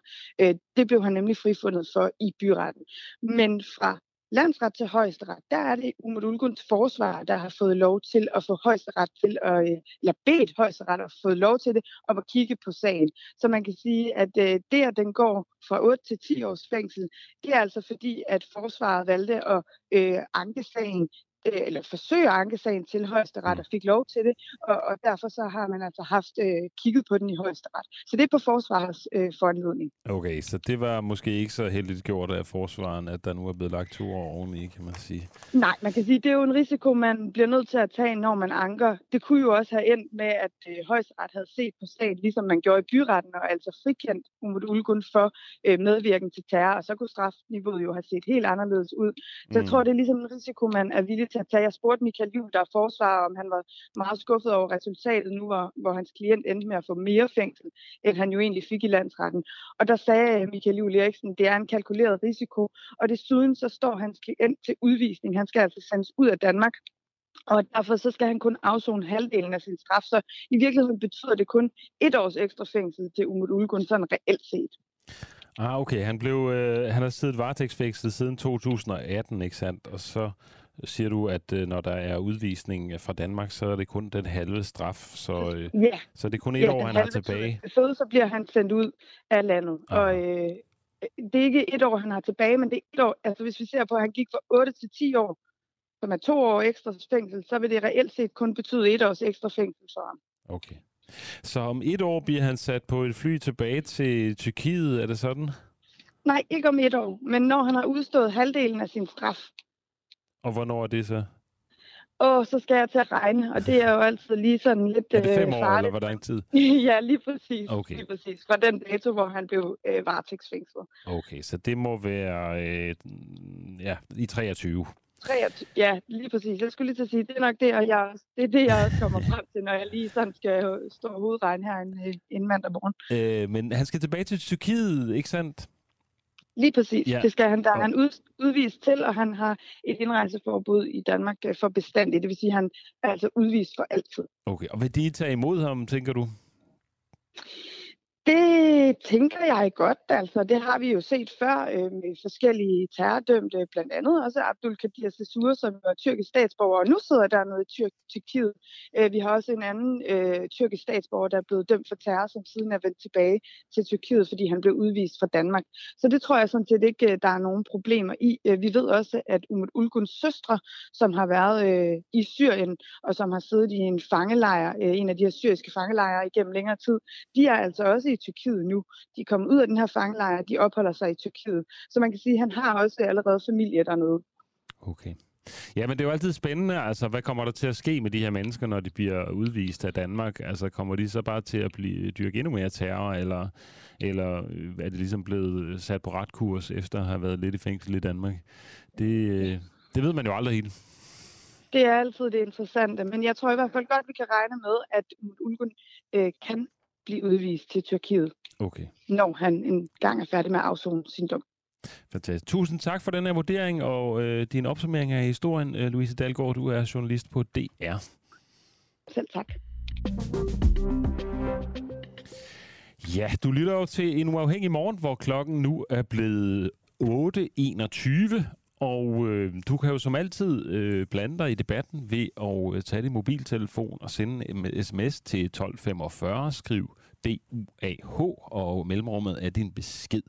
Du kan også skrive øh, i kommentarsporet på Facebook, hvor vi jo sender live. Jeg kan lige vinke til kameraet. Og øh, du kan også skrive på Twitter under øh, snabelag den uafhængige. Du kan også støtte os. Det vil vi jo meget, meget gerne have for øh, med 39 kroner om måneden på duah.dk, eller du kan bare sende en øh, uh, sms til 1245, hvor du skriver UA, altså Ulla Anders UA, og sender afsted til 1245, så får du et link til, hvordan du kan blive medlem af øh, den her fantastiske radiostation, som jo giver dig adgang til et redaktionslokale på Facebook, som egentlig er lukket. Og øh, der kan du være med til at øh, komme med indspark til, hvad det er for nogle historier, vi skal tage op. Øh, du kan give os hint og øh, ting og sager. Og der er rigtig mange af øh, de sager, som øh, bliver pitchet inde i vores redaktionslokale, som bliver taget op. Øh, så øh, hvis du har noget på hjertet, så er det en rigtig god idé at blive medlem ved at fatte din øh, mobiltelefon, skriv ind til 1245 og skriv UA.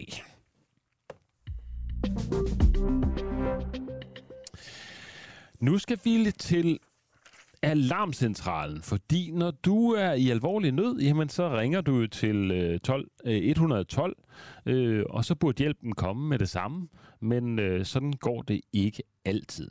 I Region Hovedstaden har alarmcentralen misset 2.482 opkald, altså næsten 2.500 opkald de sidste tre måneder, det afslørede Berlinske i fredags.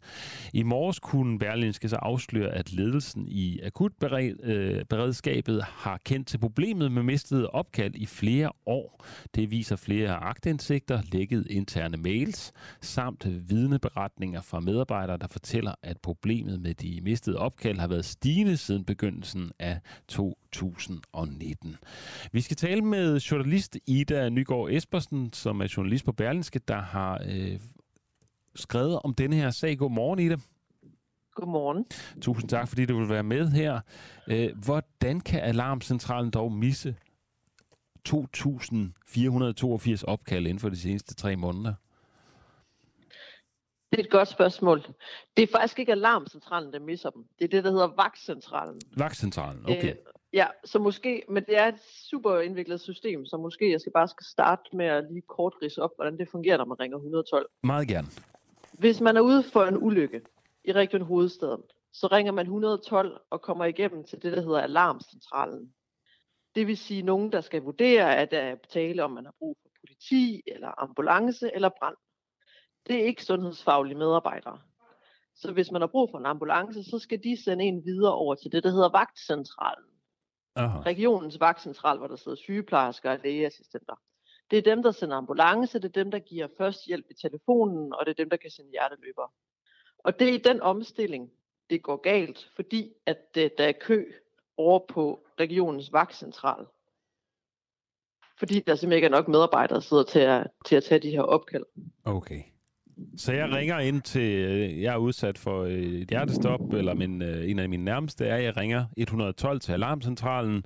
Øh, det går igennem, jeg snakker med en medarbejder, som sætter mig, stiller mig over til vagtcentralen, mm. og øh, så, så, så er jeg ligesom på hold der, eller jeg, jeg, øh, der er ikke nogen, der tager telefonen. Øh, og så på et tidspunkt smækker, jeg øjet på, fordi det, det ikke bliver sådan noget, eller hvad? Det hedder et mistet opkald, hvis øh, det ikke lykkes med en omstilling inden for 22 sekunder. Så kan det jo være, Aha. at det lykkes inden for 24 sekunder, men det kan også være, at der går flere minutter. Og det, som vi har afdækket ved at tale med 30 medarbejdere fra akutberedskabet, øh, det er, at, at et minut betyder jo meget, hvis det for eksempel er hjertestop. Et minut er jo fuldstændig ligegyldigt, hvis det er en brækket fod. Ja, det er klart. Øh, men hvis du har hjertestop, så bliver dine øh, chancer for at overleve, de bliver forringet med 10% for hver minut, du ikke får hjælp. Så vores afdækning, den har handlet enormt meget om at snakke med medarbejdere, fordi det er faktisk dem, der er virkelig bekymrede.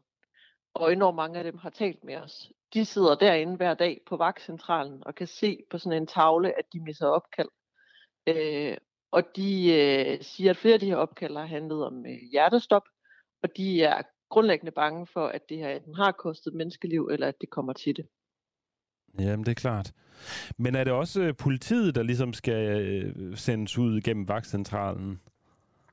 Nej, Okay, så det er kun alarm øh, i forhold det er til kun øh, ambulance, det ambulance. handler Ja, okay. Ja. Øh, fordi ja, man tænker altid det der med, når man, man ser altid i film, når, de, øh, når, når, når der kommer en, øh, en morder ind i, i huset, så ringer man straks til, til alarmen, ikke? Øh, og så morderen får så en til at lægge øh, øh, røret. Men så kommer politiet alligevel, fordi det ligesom har, man, har, man har kaldt op. Øh, men, Ja. men, men det er så en helt anden men boldgade. s- det er en helt anden boldgade, fordi det er den der, det er det første led, hvor de omstiller. Og det er der, hvor de skal omstille til enten politi, brand eller ambulance. Ja, okay. Hvad er det vildeste eksempler, du har hørt om? Øh, jamen, vi har et eksempel, hvis man sådan skal tage noget, der faktisk står på skrift. Så her til morgen, så skriver vi en artikel, øh, som tager udgangspunkt i et direktionsreferat fra øh, akutberedskabet. Det vil sige, altså lederne selv, der har siddet og talt om det her sidste år. Øh, og der er et eksempel med en borger i øh, København, som har ligget fastklemt under et tog, men hvor opkaldet ikke kom direkte igennem til vagtcentralen. Og der var noget, der gik galt.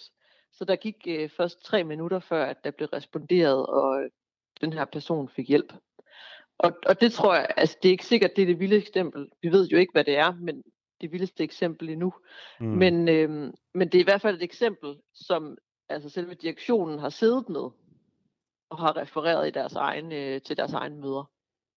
Okay. Hvordan øh, reagerer politikerne på det her? Har, har der været noget ude endnu? Indtil videre vil jeg sige, at det her har vi ikke vidst noget om. Og det er klart, så, så prøver vi jo at skal finde ud af, hvem vidste hvad hvornår. Fordi øh, når medarbejderne overhovedet taler med os, så er det, fordi, så er det ikke fordi, at de har øh, 20 mistede opkald. Øh, så er det fordi, at det har været en kæmpestor frustration for dem, og en kæmpestor bekymring. Øh, det eksploderede den her sommer med de mistede opkald, men det har faktisk stået på i to år.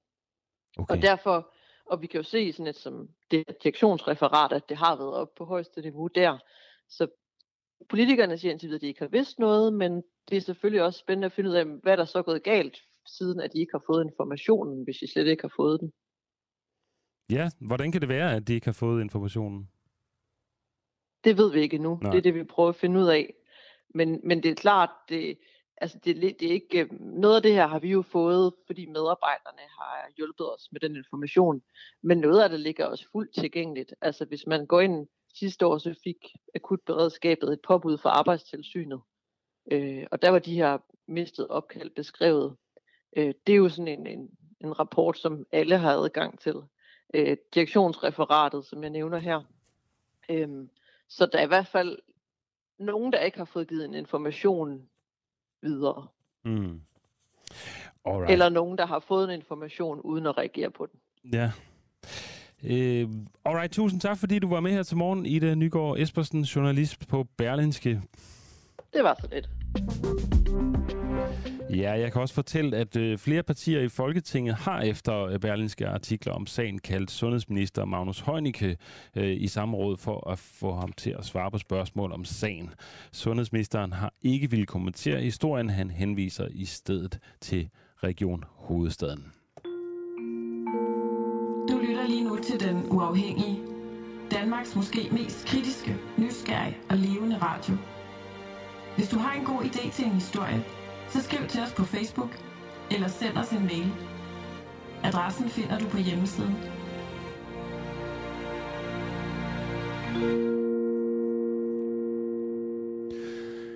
Ja, vi har fået en øh, sms, øh, som blandt andet øh, skriver. Øh, en af sms'erne lyder, øh, helt anekdotisk havde jeg en professor på DTU, der fik en reprimande for at dumpe 50% procent af, af holdet. Øh, så taxameterordningen er også et problem for faglighed på de naturvidenskabelige fakulteter. Øh, det handler jo om det her med taxameterordningen, som vi nu skal tale med øh, Jesper Olsen, som er universitetsdirektør på Københavns Universitet om, øh, fordi Spørgsmålet er jo om øh, uddannelse, om universiteterne uddanner for mange og for dårlige akademikere, så, så mange ender i arbejdsløshed. Øh, godmorgen Jesper, er du med? Nå, han tager ikke telefonen lige nu, kan jeg forstå på teknikken derude. Øh, det er jo fordi, at journalister og debattør Søren Willemose kritiserer, har kritiseret uddannelsesinstitutionerne. De sænker de faglige krav for at få så mange igennem som muligt på grund af den her taxameterordning, hvor universiteterne får penge hver eneste gang, de lader en øh, studerende øh, bestå en uddannelse, hvorimod de ikke får nogen penge, hvis de lader vedkommende dumpe. Altså som et, et øh, tegn på, at de ikke har, har gjort deres arbejde godt nok, så får man ikke nogen penge. Øh, på den måde øh, tjener de penge ved at lade folk øh, øh, dumpe. Jeg er spændt på, hvad der sker ude i teknikken, fordi lige nu har jeg ikke nogen kilde øh, i røret, så øh, der må træde lidt vand og se, om vi kan finde nogle spændende nyheder ude i, i verden. Øh, jeg prøver en gang at se, hvad der sker. Øh, ja, jeg kan fortælle, at Joe Biden erklærer skovbrænde i Kalifornien som en katastrofe. Han har været ude, Joe, USA's præsident har været ude og erklære, at øh, skovbrændene i delstaten i Kalifornien kan betegnes som en katastrofe, det skriver det Hvide Hus i en pressemeddelelse.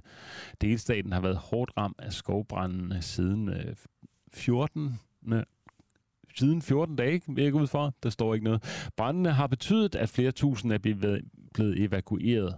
De amerikanske myndigheder anslår, at over 6.800 skovbrænde har nedbrændt et areal på omkring 700.000 hektar. Øh, Joe Biden har beordret, at de statslige lokale myndigheder i Kalifornien får yderligere federal hjælp til at bekæmpe skovbrændene. Det sker, øh, skriver DR. Ja, en anden nyhed er, at øh, de sygeplejerskerne nedlægger arbejdet igen. Øh, sygeplejersker på Herlev Hospital har her til morgen nedlagt arbejdet for en time. Det oplyser Rasmus Christian Post, som er en af de sygeplejersker, der har nedlagt arbejdet. Formålet er at vise regeringen, at vi er sure og vrede over et regeringsindgreb, som ikke løser problemerne. Vi har et sundhedsvæsen, der bløder, siger han til Ritzau. Vi har svært ved at rekruttere og fastholde kollegaer. Vi mangler hænder nu, og vi kommer til at mangle over 6.000 sygeplejersker over de næste år. Arbejdsnedlæggelserne kommer som en reaktion på det regeringsindgreb, der afsluttede en strække på 10 uger fra sygeplejerskerne.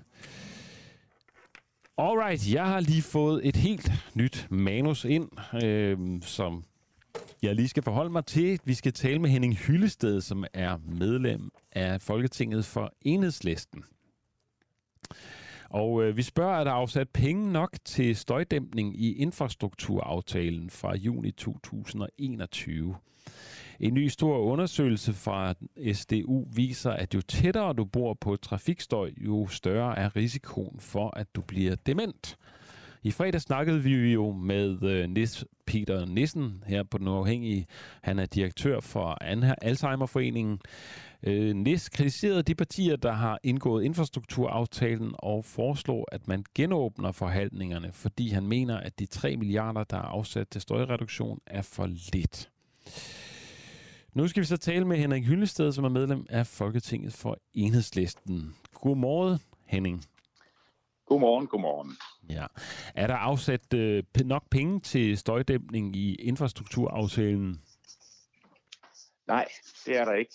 Øh, der er, øh, altså det er efterhånden så belastende øh, med især støjen fra motorveje, men i det hele taget fra vejen rundt omkring, at øh, de der 3 milliarder kroner, som ganske rigtigt er afsat, de, øh, de forslår ikke. Det, det, det, det gør de ikke. Okay, talte øh, I under forhandlingerne om udgifter til sygdommen, der kommer af lydsener? Nej, altså vi, vi, vi, øh, vi diskuterede ikke sådan øh, på baggrund af øh, hvad hedder det, de rapporter, som, som også ligger omkring det her. Øhm, og det er klart, det tal, man finder frem til, altså de 3 milliarder kroner, man så afsætter, det er jo sådan en slags, hvad skal man sige, kompromis. Vi får mange, vi får mange henvendelser og, og, og øh, fra beboere rundt omkring, som påpeger, at, at øh, mange af dem bor jo i et støjhelvede og sådan noget. Ikke? Men jeg tror ikke, der er foretaget en sådan sammentælling af, hvad der egentlig er nødvendigt, hvis man skulle, hvis man skulle dække det hele ind.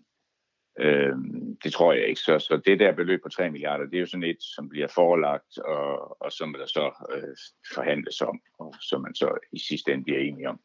Okay. Hvis det ikke er nok, burde man så genåbne forhandlingerne med den her nye viden?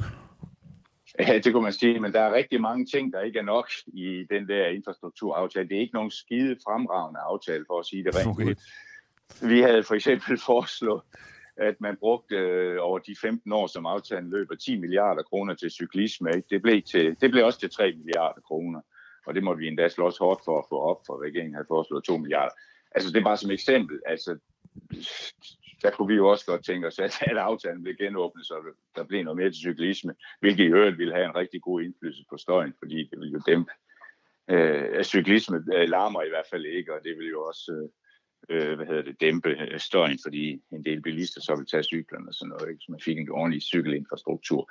Så der er rigtig mange beløb rundt omkring i aftalen, man kan sige, det vil vi gerne have højere. Vi vil også gerne have haft mere til den kollektive trafik. Men nu er aftalen lavet, og, og den får man ikke lige genåbnet tre måneder efter. Okay. Hvor, mange, øh, hvor meget vil du skrue beløbet op, hvis øh, du kunne få lov at bestemme? Øh, til støjreduktion? Ja. Eller ja, til støjbekæmpelse? Ah, jeg tror da godt, man kunne sagtens bruge det dobbelte, hvis jeg skulle dømme ud fra mange af de henvendelser, der er kommet. Det er forholdsvis dyrt jo at etablere øh, støjværn og hvad der ellers skal til. Øh, nu prøver man så også med frem med, med, med støjreducerende asfalt og så videre, så videre. Ikke? Der er efterhånden mange øh, ting, men, men, men altså i bund og grund, så er det jo i virkeligheden, altså det middel, der dur, det er, at man får dæmpet biltrafikken øh, i det hele taget. Og det kan man sige, det gør man ikke med, med den infrastrukturaftale, vi har lavet. Tværtimod, man bygger flere veje, man bygger især flere motorveje, og det vil føre til, til øget støj og flere biler. Mm. Øh, så det er i virkeligheden den stik modsatte vej af det, man egentlig øh, skal gå her. Men det er jo den helt store, hvad skal man sige, øh, klassiske øh, forskel, der er imellem partierne i Folketinget. Vi vil jo gerne have meget mindre bilisme, og dermed også mindre støj, og meget mere kollektiv trafik. Øh, men det er ikke det, er ikke det som flertallet i Folketinget vil tværtimod. Der bliver bygget mange, mange flere veje nu, og det betyder mange, mange flere biler, og det betyder meget mere støj, så det er i bund og grund selvmodsigende. Så kan man sige, så sætter man plaster på såret med 3 milliarder kroner, ikke? Men, men det er et plaster på såret. Ja, altså man burde jo grave de der veje ned, øh, kan man sige. Øh, det koster nok lidt flere penge end 3 milliarder. Er det, er det primært i byerne, det her problem er? Altså, eller er det jo også ude på, nu siger du motorveje og sådan noget, dem er der jo ikke så mange af i byerne. Ja, det skal du ikke sige. Altså motorveje, især i, i hovedstadsområdet, de bliver jo altså ført helt ind, og der bor efterhånden rigtig mange mennesker op og ned af de der motorveje, især i, i uh, hovedstadsområdet. Ja, det er først og fremmest et problem i byerne. Det er klart, det er der folk ja. bor, og det er der, man bor tæt på vejene, uh, så det er selvfølgelig et kæmpe problem. øh, rundt omkring i byerne. Øh, og det er jo altså, altså med den stigende bilisme, der har været over de sidste 20 år, 30 år, øh, så er det blevet et kæmpe problem. Der er folk, der faktisk ikke længere kan bo i, i deres boliger, øh, fordi de bor simpelthen tæt på vejen, og det, det er jo altså det er jo, det er jo en håbløs, øh, hvad skal man sige, øh, byplanlægning, der også foregår. At, at, at folk, men altså, for 30 år siden, der, der var det til at holde ud, ikke? og så er der bare kommet en frygtelig masse biler siden, ikke? og de larmer altså. Og ja, hvad gør man så, ikke? Ja, der, de dør jo også. Folk dør jo af forurening her i København og i storbyerne, øh, fordi der er så mange biler. Øh, så, ja, ja, altså man regner med øh, omkring øh, altså, øh, 500 bare i København, som årligt dør på grund af, forurening, af partikelforurening, ikke? Øh, øh, fra bilerne, ikke? eller først frem fra bilerne. Alright. Tak fordi du var med her til morgen, øh, Henning Hyllested, medlem af ja. Folketinget for Enhedslisten. Ja, det. Det var godt. Du lytter til Den Uafhængige. Jeg vil gerne op. Danmarks måske mest kritiske, nysgerrige og levende taleradio. Som politikerne ikke kan lukke. Mere end 3.000 medlemmer støtter os allerede, og jo flere vi er, jo mere og jo bedre journalistik kan vi sende ud til dig. Se hvordan du kan støtte os. Gå ind på duah.dk.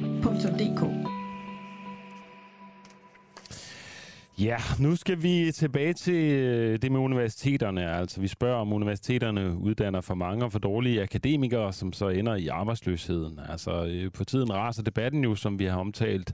Øh, vi spørger, om er de nyuddannede, arbejde, er de nyuddannede akademikere arbejdsløse for dogne, undskyld, eller er der simpelthen noget galt med uddannelsessystemet? Og som Søren Villemoses kritiserede tidligere på morgenen, er jo uddannelsesinstitutionerne for at slække på de fag faglige krav, så der kommer for mange igennem øh, nåleåret, øh, fordi de på den måde kan tjene penge via taxameterordningen. Nu har vi Jesper Olesen, universitetsdirektør på Københavns Universitet, igennem. Godmorgen. Godmorgen. Tak fordi du vil være med. Har øh, Søren Villemos ret i, at øh, taxameterordningen er medskyldig i det høje antal nyuddannede ledige akademikere? Det tror jeg er en lidt forsimplet udgave øh, at lave på det. Jeg kan jo ikke afvise, at der er steder, hvor man øh, har ønsket at booste sin økonomi med at have mange studerende inde. Men øh, der er to forhold, jeg gerne vil nævne i den sammenhæng. Det ene det er, at øh, taxameterordningen sådan set fik en øh, alvorlig overhaling her for godt og vel halvandet to år siden, som betyder, at man nu ikke længere har de samme instrumenter til at tage studerende ind. Øh, sådan lidt kort fortalt, selvom det bliver lidt teknisk det her, så har man lavet om i ordningen, således at man øh, fastfryste det beløb, vi som universiteter fik i taxametertilskud, og så gør man 25 procent af beløbet til en fast såkaldt lump Med det resultat, at øh, der nu egentlig er stærke instrumenter for at have færre studerende, fordi så beholder man de 25 procent i lump hvorimod man kun får 75 procent af det gamle taxameter, hvis man forøger antallet af studerende. Så allerede af den grund er det jo blevet lavet noget om. Øh, så er der også det forhold, at det faktisk er relativt få uddannelser, hvor man kan finansiere øh, de fulde omkostninger med taxameteret. Okay. Det betyder, at når vi går ind og laver et eller andet på området, så prioriterer vi de uddannelser, hvor vi har et stærkt miljø i forvejen, altså i stand til at levere en god forskningsbaseret undervisning. Mm-hmm. Så, så det du siger, det jeg hører dig sige, er, at det nye ved taxameterordningen er ligefrem, at man øh, får en større øh, bid af kagen, hvis man øh, får flere, færre studerende ind? Ja, det er simpelt, det er simpelt sagt sådan, det er lige for øjeblikket. Okay, så der er simpelthen ja, det kan faktisk bedre svare sig. Ja, man beholder 25 procent af taxameter, hvis man begrænser optaget af studerende. Okay, så incitamentet fra regeringen er ligesom, eller i hvert fald politikken er, at, øh, at man ikke skal lukke for mange akademikere ind? Det må være lidt politikken, men det, det har så givet nogle øh, lidt uheldige virkninger også. Altså blandt andet har vi jo oplevet et, et ønske fra øh, regeringens side om, at vi skulle uddanne nogle flere tandlæger. Og det har faktisk ikke været muligt for os på Københavns Universitet at prioritere midler til det, fordi øh, vi har i forvejen øh, meget, meget vanskeligt ved at finansiere tandlægeuddannelser med det taxameter, vi får. Det koster cirka to-tre gange så meget som taxameter at uddanne tandlæge. Og da det så blev beskåret til 75 procent, så var der simpelthen en mulighed for os at tage flere tandlægestuderende ind til de penge, der bliver betalt taxameter. Okay. Så Søren Villemoses øh, kritik øh, af taxametersystemet er altså øh, fuldstændig uddateret, kan man sige, eller hvad? det er måske lige en postgang for sent. Ja. Øhm, okay. Og jeg tror også, at det var øhm, altså lidt, lidt smule unuanceret. Jeg, jeg vil ikke afvise, at han kan have ret i, at nogle steder har man haft instrument til at skabe mange uddannelser rundt omkring. Øh, typisk på det, vi kalder de tørre fag, som ikke kræver laboratoriefaciliteter eller klinikophold øh, så har der måske kun været økonomi i det, men det ser jeg ikke, der er længere. Og jeg tror altså, hvis du kigger i universitetssektoren, jamen, som jeg kender mine kollegaer fra de andre universiteter, så er der altså seriøse forsøg på at kigge på, hvor man har nogle stærke fagmiljøer, hvor man har optaget studerende. Mm.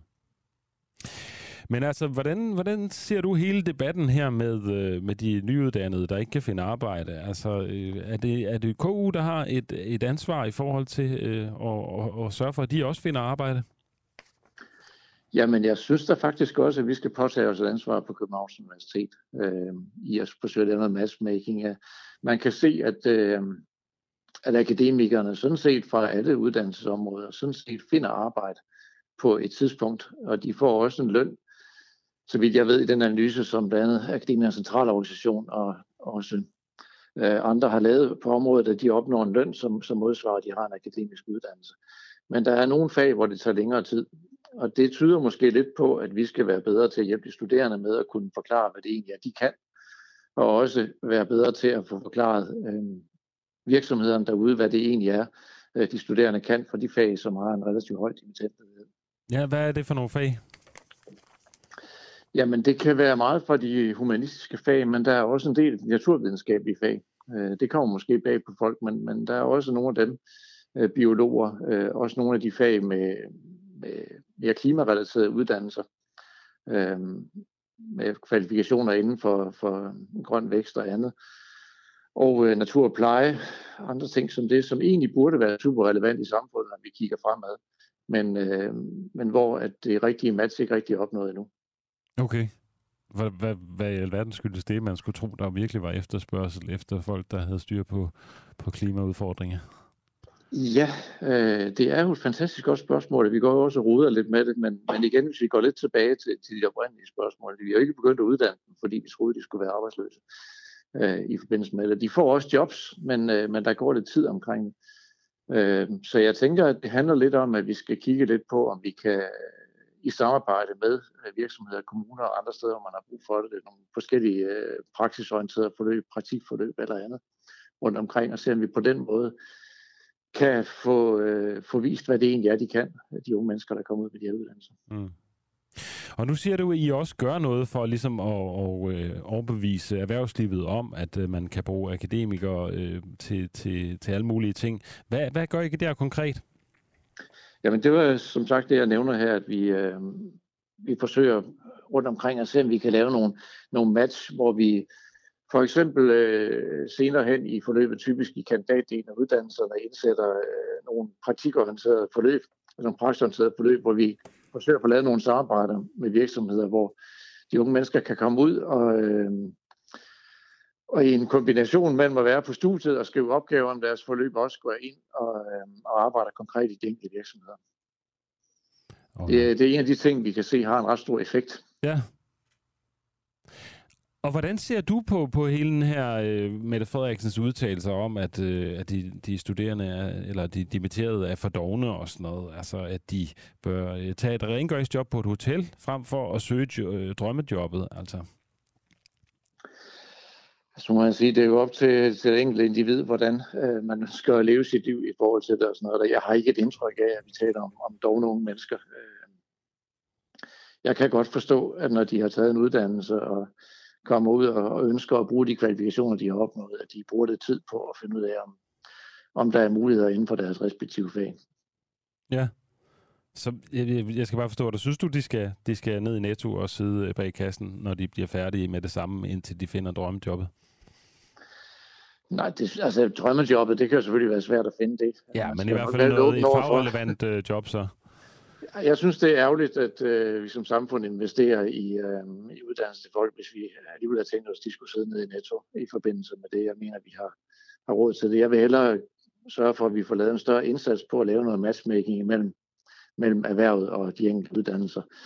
Øh, så skal vi også som universiteter øh, på Københavns Universitet, vil vi også bestræbe os på at, at udvikle vores uddannelser efter samfundets behov, så vi er sikre på, at vi har et match i forhold til det. Men øh, men det andet synes jeg vil være en ærgerlig tendens. Mm. Så, så du vil ikke opfordre øh, de dimitterende til at gå ned og få et, øh, et rengøringsjob eller et, øh, et kassejob i, i Netto?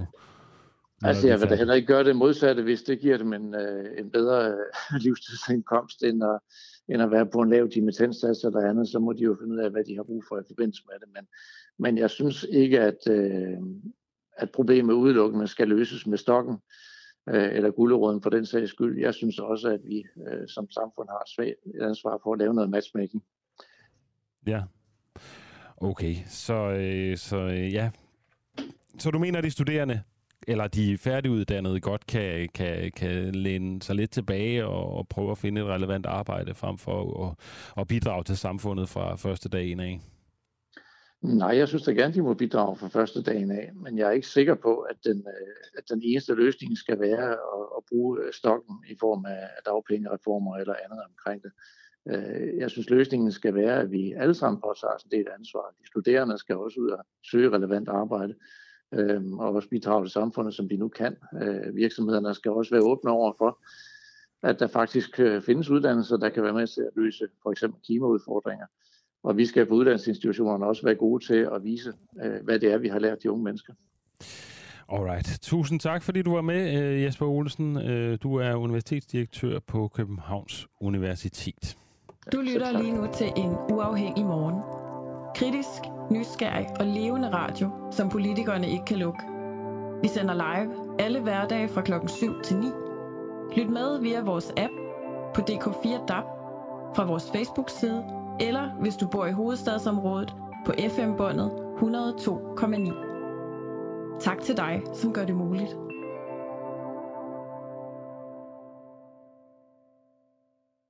Hallo? Ja, vi har fået en øh, sms fra en lytter, og øh, det er Anja Godt Hansen, som skriver, at hun øh, savner dynamikken fra, vi er to værter ja. i studiet, og øh, det gør jeg også. Det ja. er hårdt at stå her ene mand i to timer. Men heldigvis har jeg jo fået en, en anden vært i studiet her. Asger er kommet på besøg. Hej, Hej, så. Hej. Øh, og det har selvfølgelig også altid noget med økonomi at gøre, så det vil være dejligt, hvis øh, I har lyst til at støtte os på 1245, sende en sms afsted til UA, altså Ulla Anders, så er det, at øh, du får et link, som kan gøre, at du kan blive medlem. Men, øh, oh. men Asger er kommet ja. i studiet. Det er jo dejligt. Ja, det er det. Hvad, det er har, hvad har du at bidrage med? Ingenting. Ingenting overhovedet. overhovedet. Altså, det er jo fordi, jeg kommer på, jeg møder på arbejde her fem minutter siden, ikke? Ja. Og så kan jeg jo se, der, der er kaos ude i regien, altså bag en stor glasflade her, hvor vi står. Fordi der er en, der ikke tager telefonen. Og ikke engang, altså, er det Henning Hyllested, der ikke tager den? Vi har talt med Henning Hyllested. Nå, hvem er det så, der ikke tager den? Jamen, ja, alle har sådan set taget, den. taget Der er bare ikke flere at ringe til. Jeg har bare ikke flere at ringe til. Nej. Og så er det, jeg går ind i studiet for ligesom at udfylde de sidste 10 minutter ja. med et eller andet. Og det er jo så også her, hvor jeg tænker, at man måske kommer ind i sådan det, der normalt ikke sker i en radio. Altså i det tomrum. Hvor vi er helt åbne om, at lige nu... Et meget sårbart sted. Altså, der ved man ikke øh, præcis, hvad der skal ske i radioen. Skal vi prøve at tale om, hvad vores muligheder er? Ja. Altså, vi har jo de her venner, vi altid kan ringe til. Mm-hmm. Øh, ved du om... Øh, nu er det Nikolaj og Clara, der sidder derude. Har de prøvet at ringe til hans engel, for eksempel? Han plejer at være god til at tage den. Skal vi prøve at ringe til ham? Lad os prøve at ringe Jeg kan jo hans nummer udenad. Øh. Fordi han var er chefredaktør på Ekstrabladet, da jeg var i praktik derinde. Og han har et, et meget sådan, altså nu vil jeg ikke sige det i radioen, men et nummer, der er lige til at huske. Okay. Skal vi prøve at give ham kald? Lad os prøve det. Han kunne jo måske fortælle os lidt om, øh, om Inger Støjberg-sagen. Det jeg også tænker, det er, at man, må, altså, man kunne sige, hvad går du op i i dag, han siger? Ja. Måske. Nu vil vi se. Det er i hvert fald i dag, at øh, Inger skal, i, øh, skal vidne. I når, når det er i dag? Ja. Okay. Men øh, det er der jo ikke sket meget af nu, her hvor klokken er 8.53 er optaget lige nu, men øh, læg venligst en besked, eller endnu bedre, send en sms. Tak. Skal vi lægge... Nej, vi lægger ikke en besked. Så har vi jo andre venner. Ja. Hvem er det nu, det er? Altså, Kenneth Christensen Bært også, ikke? Fra jo. Dansk Folkeparti. Jo. Altså, jeg ved ikke, om vi har prøvet ham her til morgen. Vi har vist prøvet ham. Nå, okay. Mm, hvem er det mere, vi har, ja, vi kan ringe til? Ja, vi havde øh, Knud Romer, men ham, øh, ham snakkede jeg med efterfølgende en gang, ja. Vi prøvede at ringe til ham, og så sagde han, at han var ikke noget værd før kl. 12 om morgenen. Okay. Men vi kan jo godt øh, provokere ham lidt og prøve at ringe alligevel. Men altså, måtte vi godt ringe før? Jeg tror ikke, han, han, han, Han vil ikke have han vil helst ikke skal næsten lade være med det. Det kan være, ja. Han ligger og sover jo. Det okay, gør han. så kan man jo også sige til lytterne nu her, altså der lytter til det her, øh, til det her radio. Hov, nej, der er kommet et nummer på Bert her. Nu prøver vi lige. Uh, Ja, vi kan da sige til dem, at hvis, altså, hvis de virkelig har noget på hjertet, de Ja. gerne vil have, vi tager op her de sidste 5-6 minutter, så så, kunne man skrive øh, sit telefonnummer ind til os, og så kunne vi ringe lytter op. vi kan altid ringe lytter op, ja. Skal vi lige prøve at se. Send jeres 39, telefonnummer 17. til øh, 1245, skriv DUAH. Okay, det her det er Kenneth Christensen Bær, tidligere medlem af Dansk Folkeparti, altså i Folketinget, og nu arbejder han for dem, ikke? Det var ham, der ville skyde efter altså immigranter fra grænsebåde og sådan noget, ikke? Er der en hardliner i DF? Ja.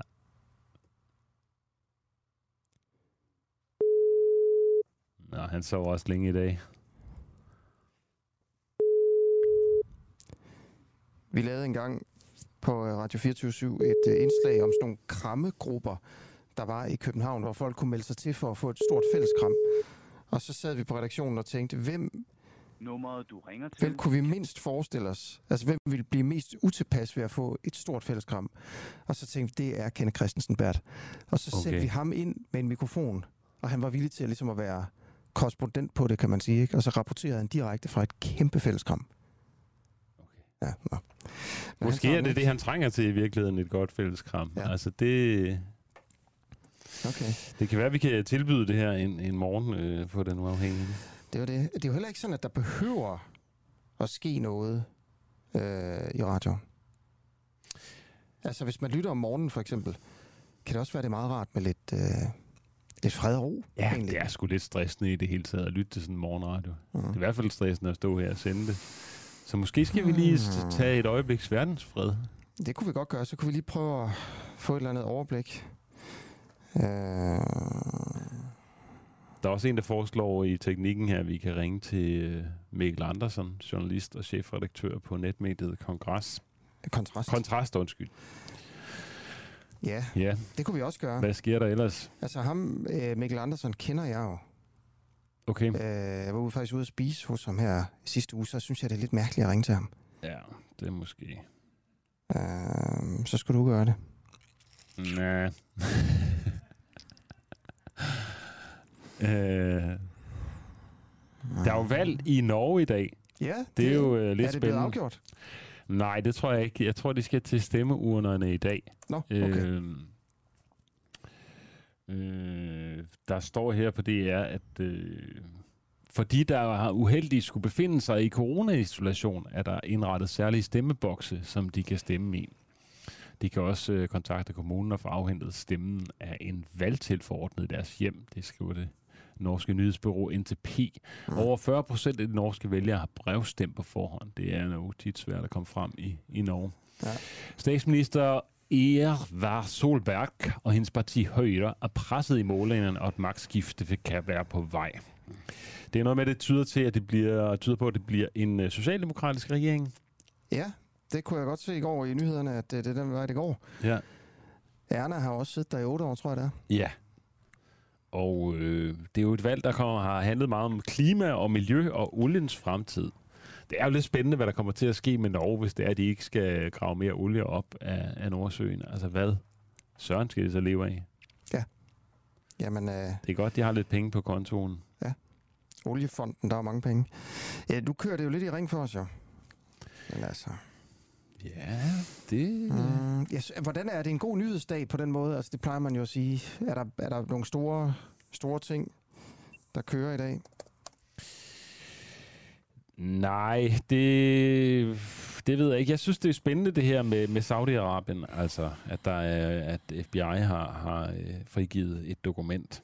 Men altså Hvad er spørgsmål... det for et dokument? Jamen, vi ved ikke helt, hvad det er for et dokument, men det er nogle oplysninger omkring de her øh, 15 øh, øh, personer, der var med til ombord på de her fly, Ah. som har været med til at planlægge 9-11, eller i hvert fald også har været med til at kapre de her fly osv. Ja. Det er jo blevet holdt hemmeligt, øh, og nu har de pårørende fra de døde til øh, offerne under 9-11 jo så krævede, at øh, Joe Biden han skulle udlevere dem. Mhm. Fordi de mener, at han dækker over Saudi-Arabien. Og det har de Okay. seneste tre præsidenter jo gjort. Men Ja. nu har Biden ligesom Nu har han lagt det frem. et frem i hvert fald, og der er så Hvad, tre hvad mere. står der i det her dokument? Ja, men det er jo så det, vi ikke rigtig ved så Nå. meget om. Og Nå, det okay. prøvede vi at få en kilde på til, men... Øh, Og altså, hvad kan man sige, det spørgsmål er, altså stod den saudiske stat på en eller anden måde også lidt bag, eller hvad? Ja, det er jo det. Altså, øh, øh, Osama Bin Laden var jo, øh, kommer jo fra Saudi-Arabien, og øh, har en masse milliarder øh, i ryggen fra, fra, fra derfra. Øh, men øh, det kunne vi ikke komme nærmere i her, denne her morgen. Nej. Men vi er jo også ved at, at skulle runde af her Ja, med, med 30 tiden er sekunder gået. tilbage. Ja. Øhm, og jeg kan sige, at i teknikken, der har vi øh, Clara Jul, eller Clara Vind, og øh, Nikolaj Jul. Det er sådan, det hænger sammen. Øhm, og her i studiet var det mig, Adam Dreves. Og Asker var med ind og træde vandet her Ja, det sidste... Pausekloven de sidste 10 minutter. ja, men det var hyggeligt, du kom ja, i det var studiet. meget hyggeligt. Ja. Ja. Du kan jo øh, støtte os ved at sende en sms sted til øh, 1245, skriv UA, og øh, ellers håber vi får en fortsat god morgen.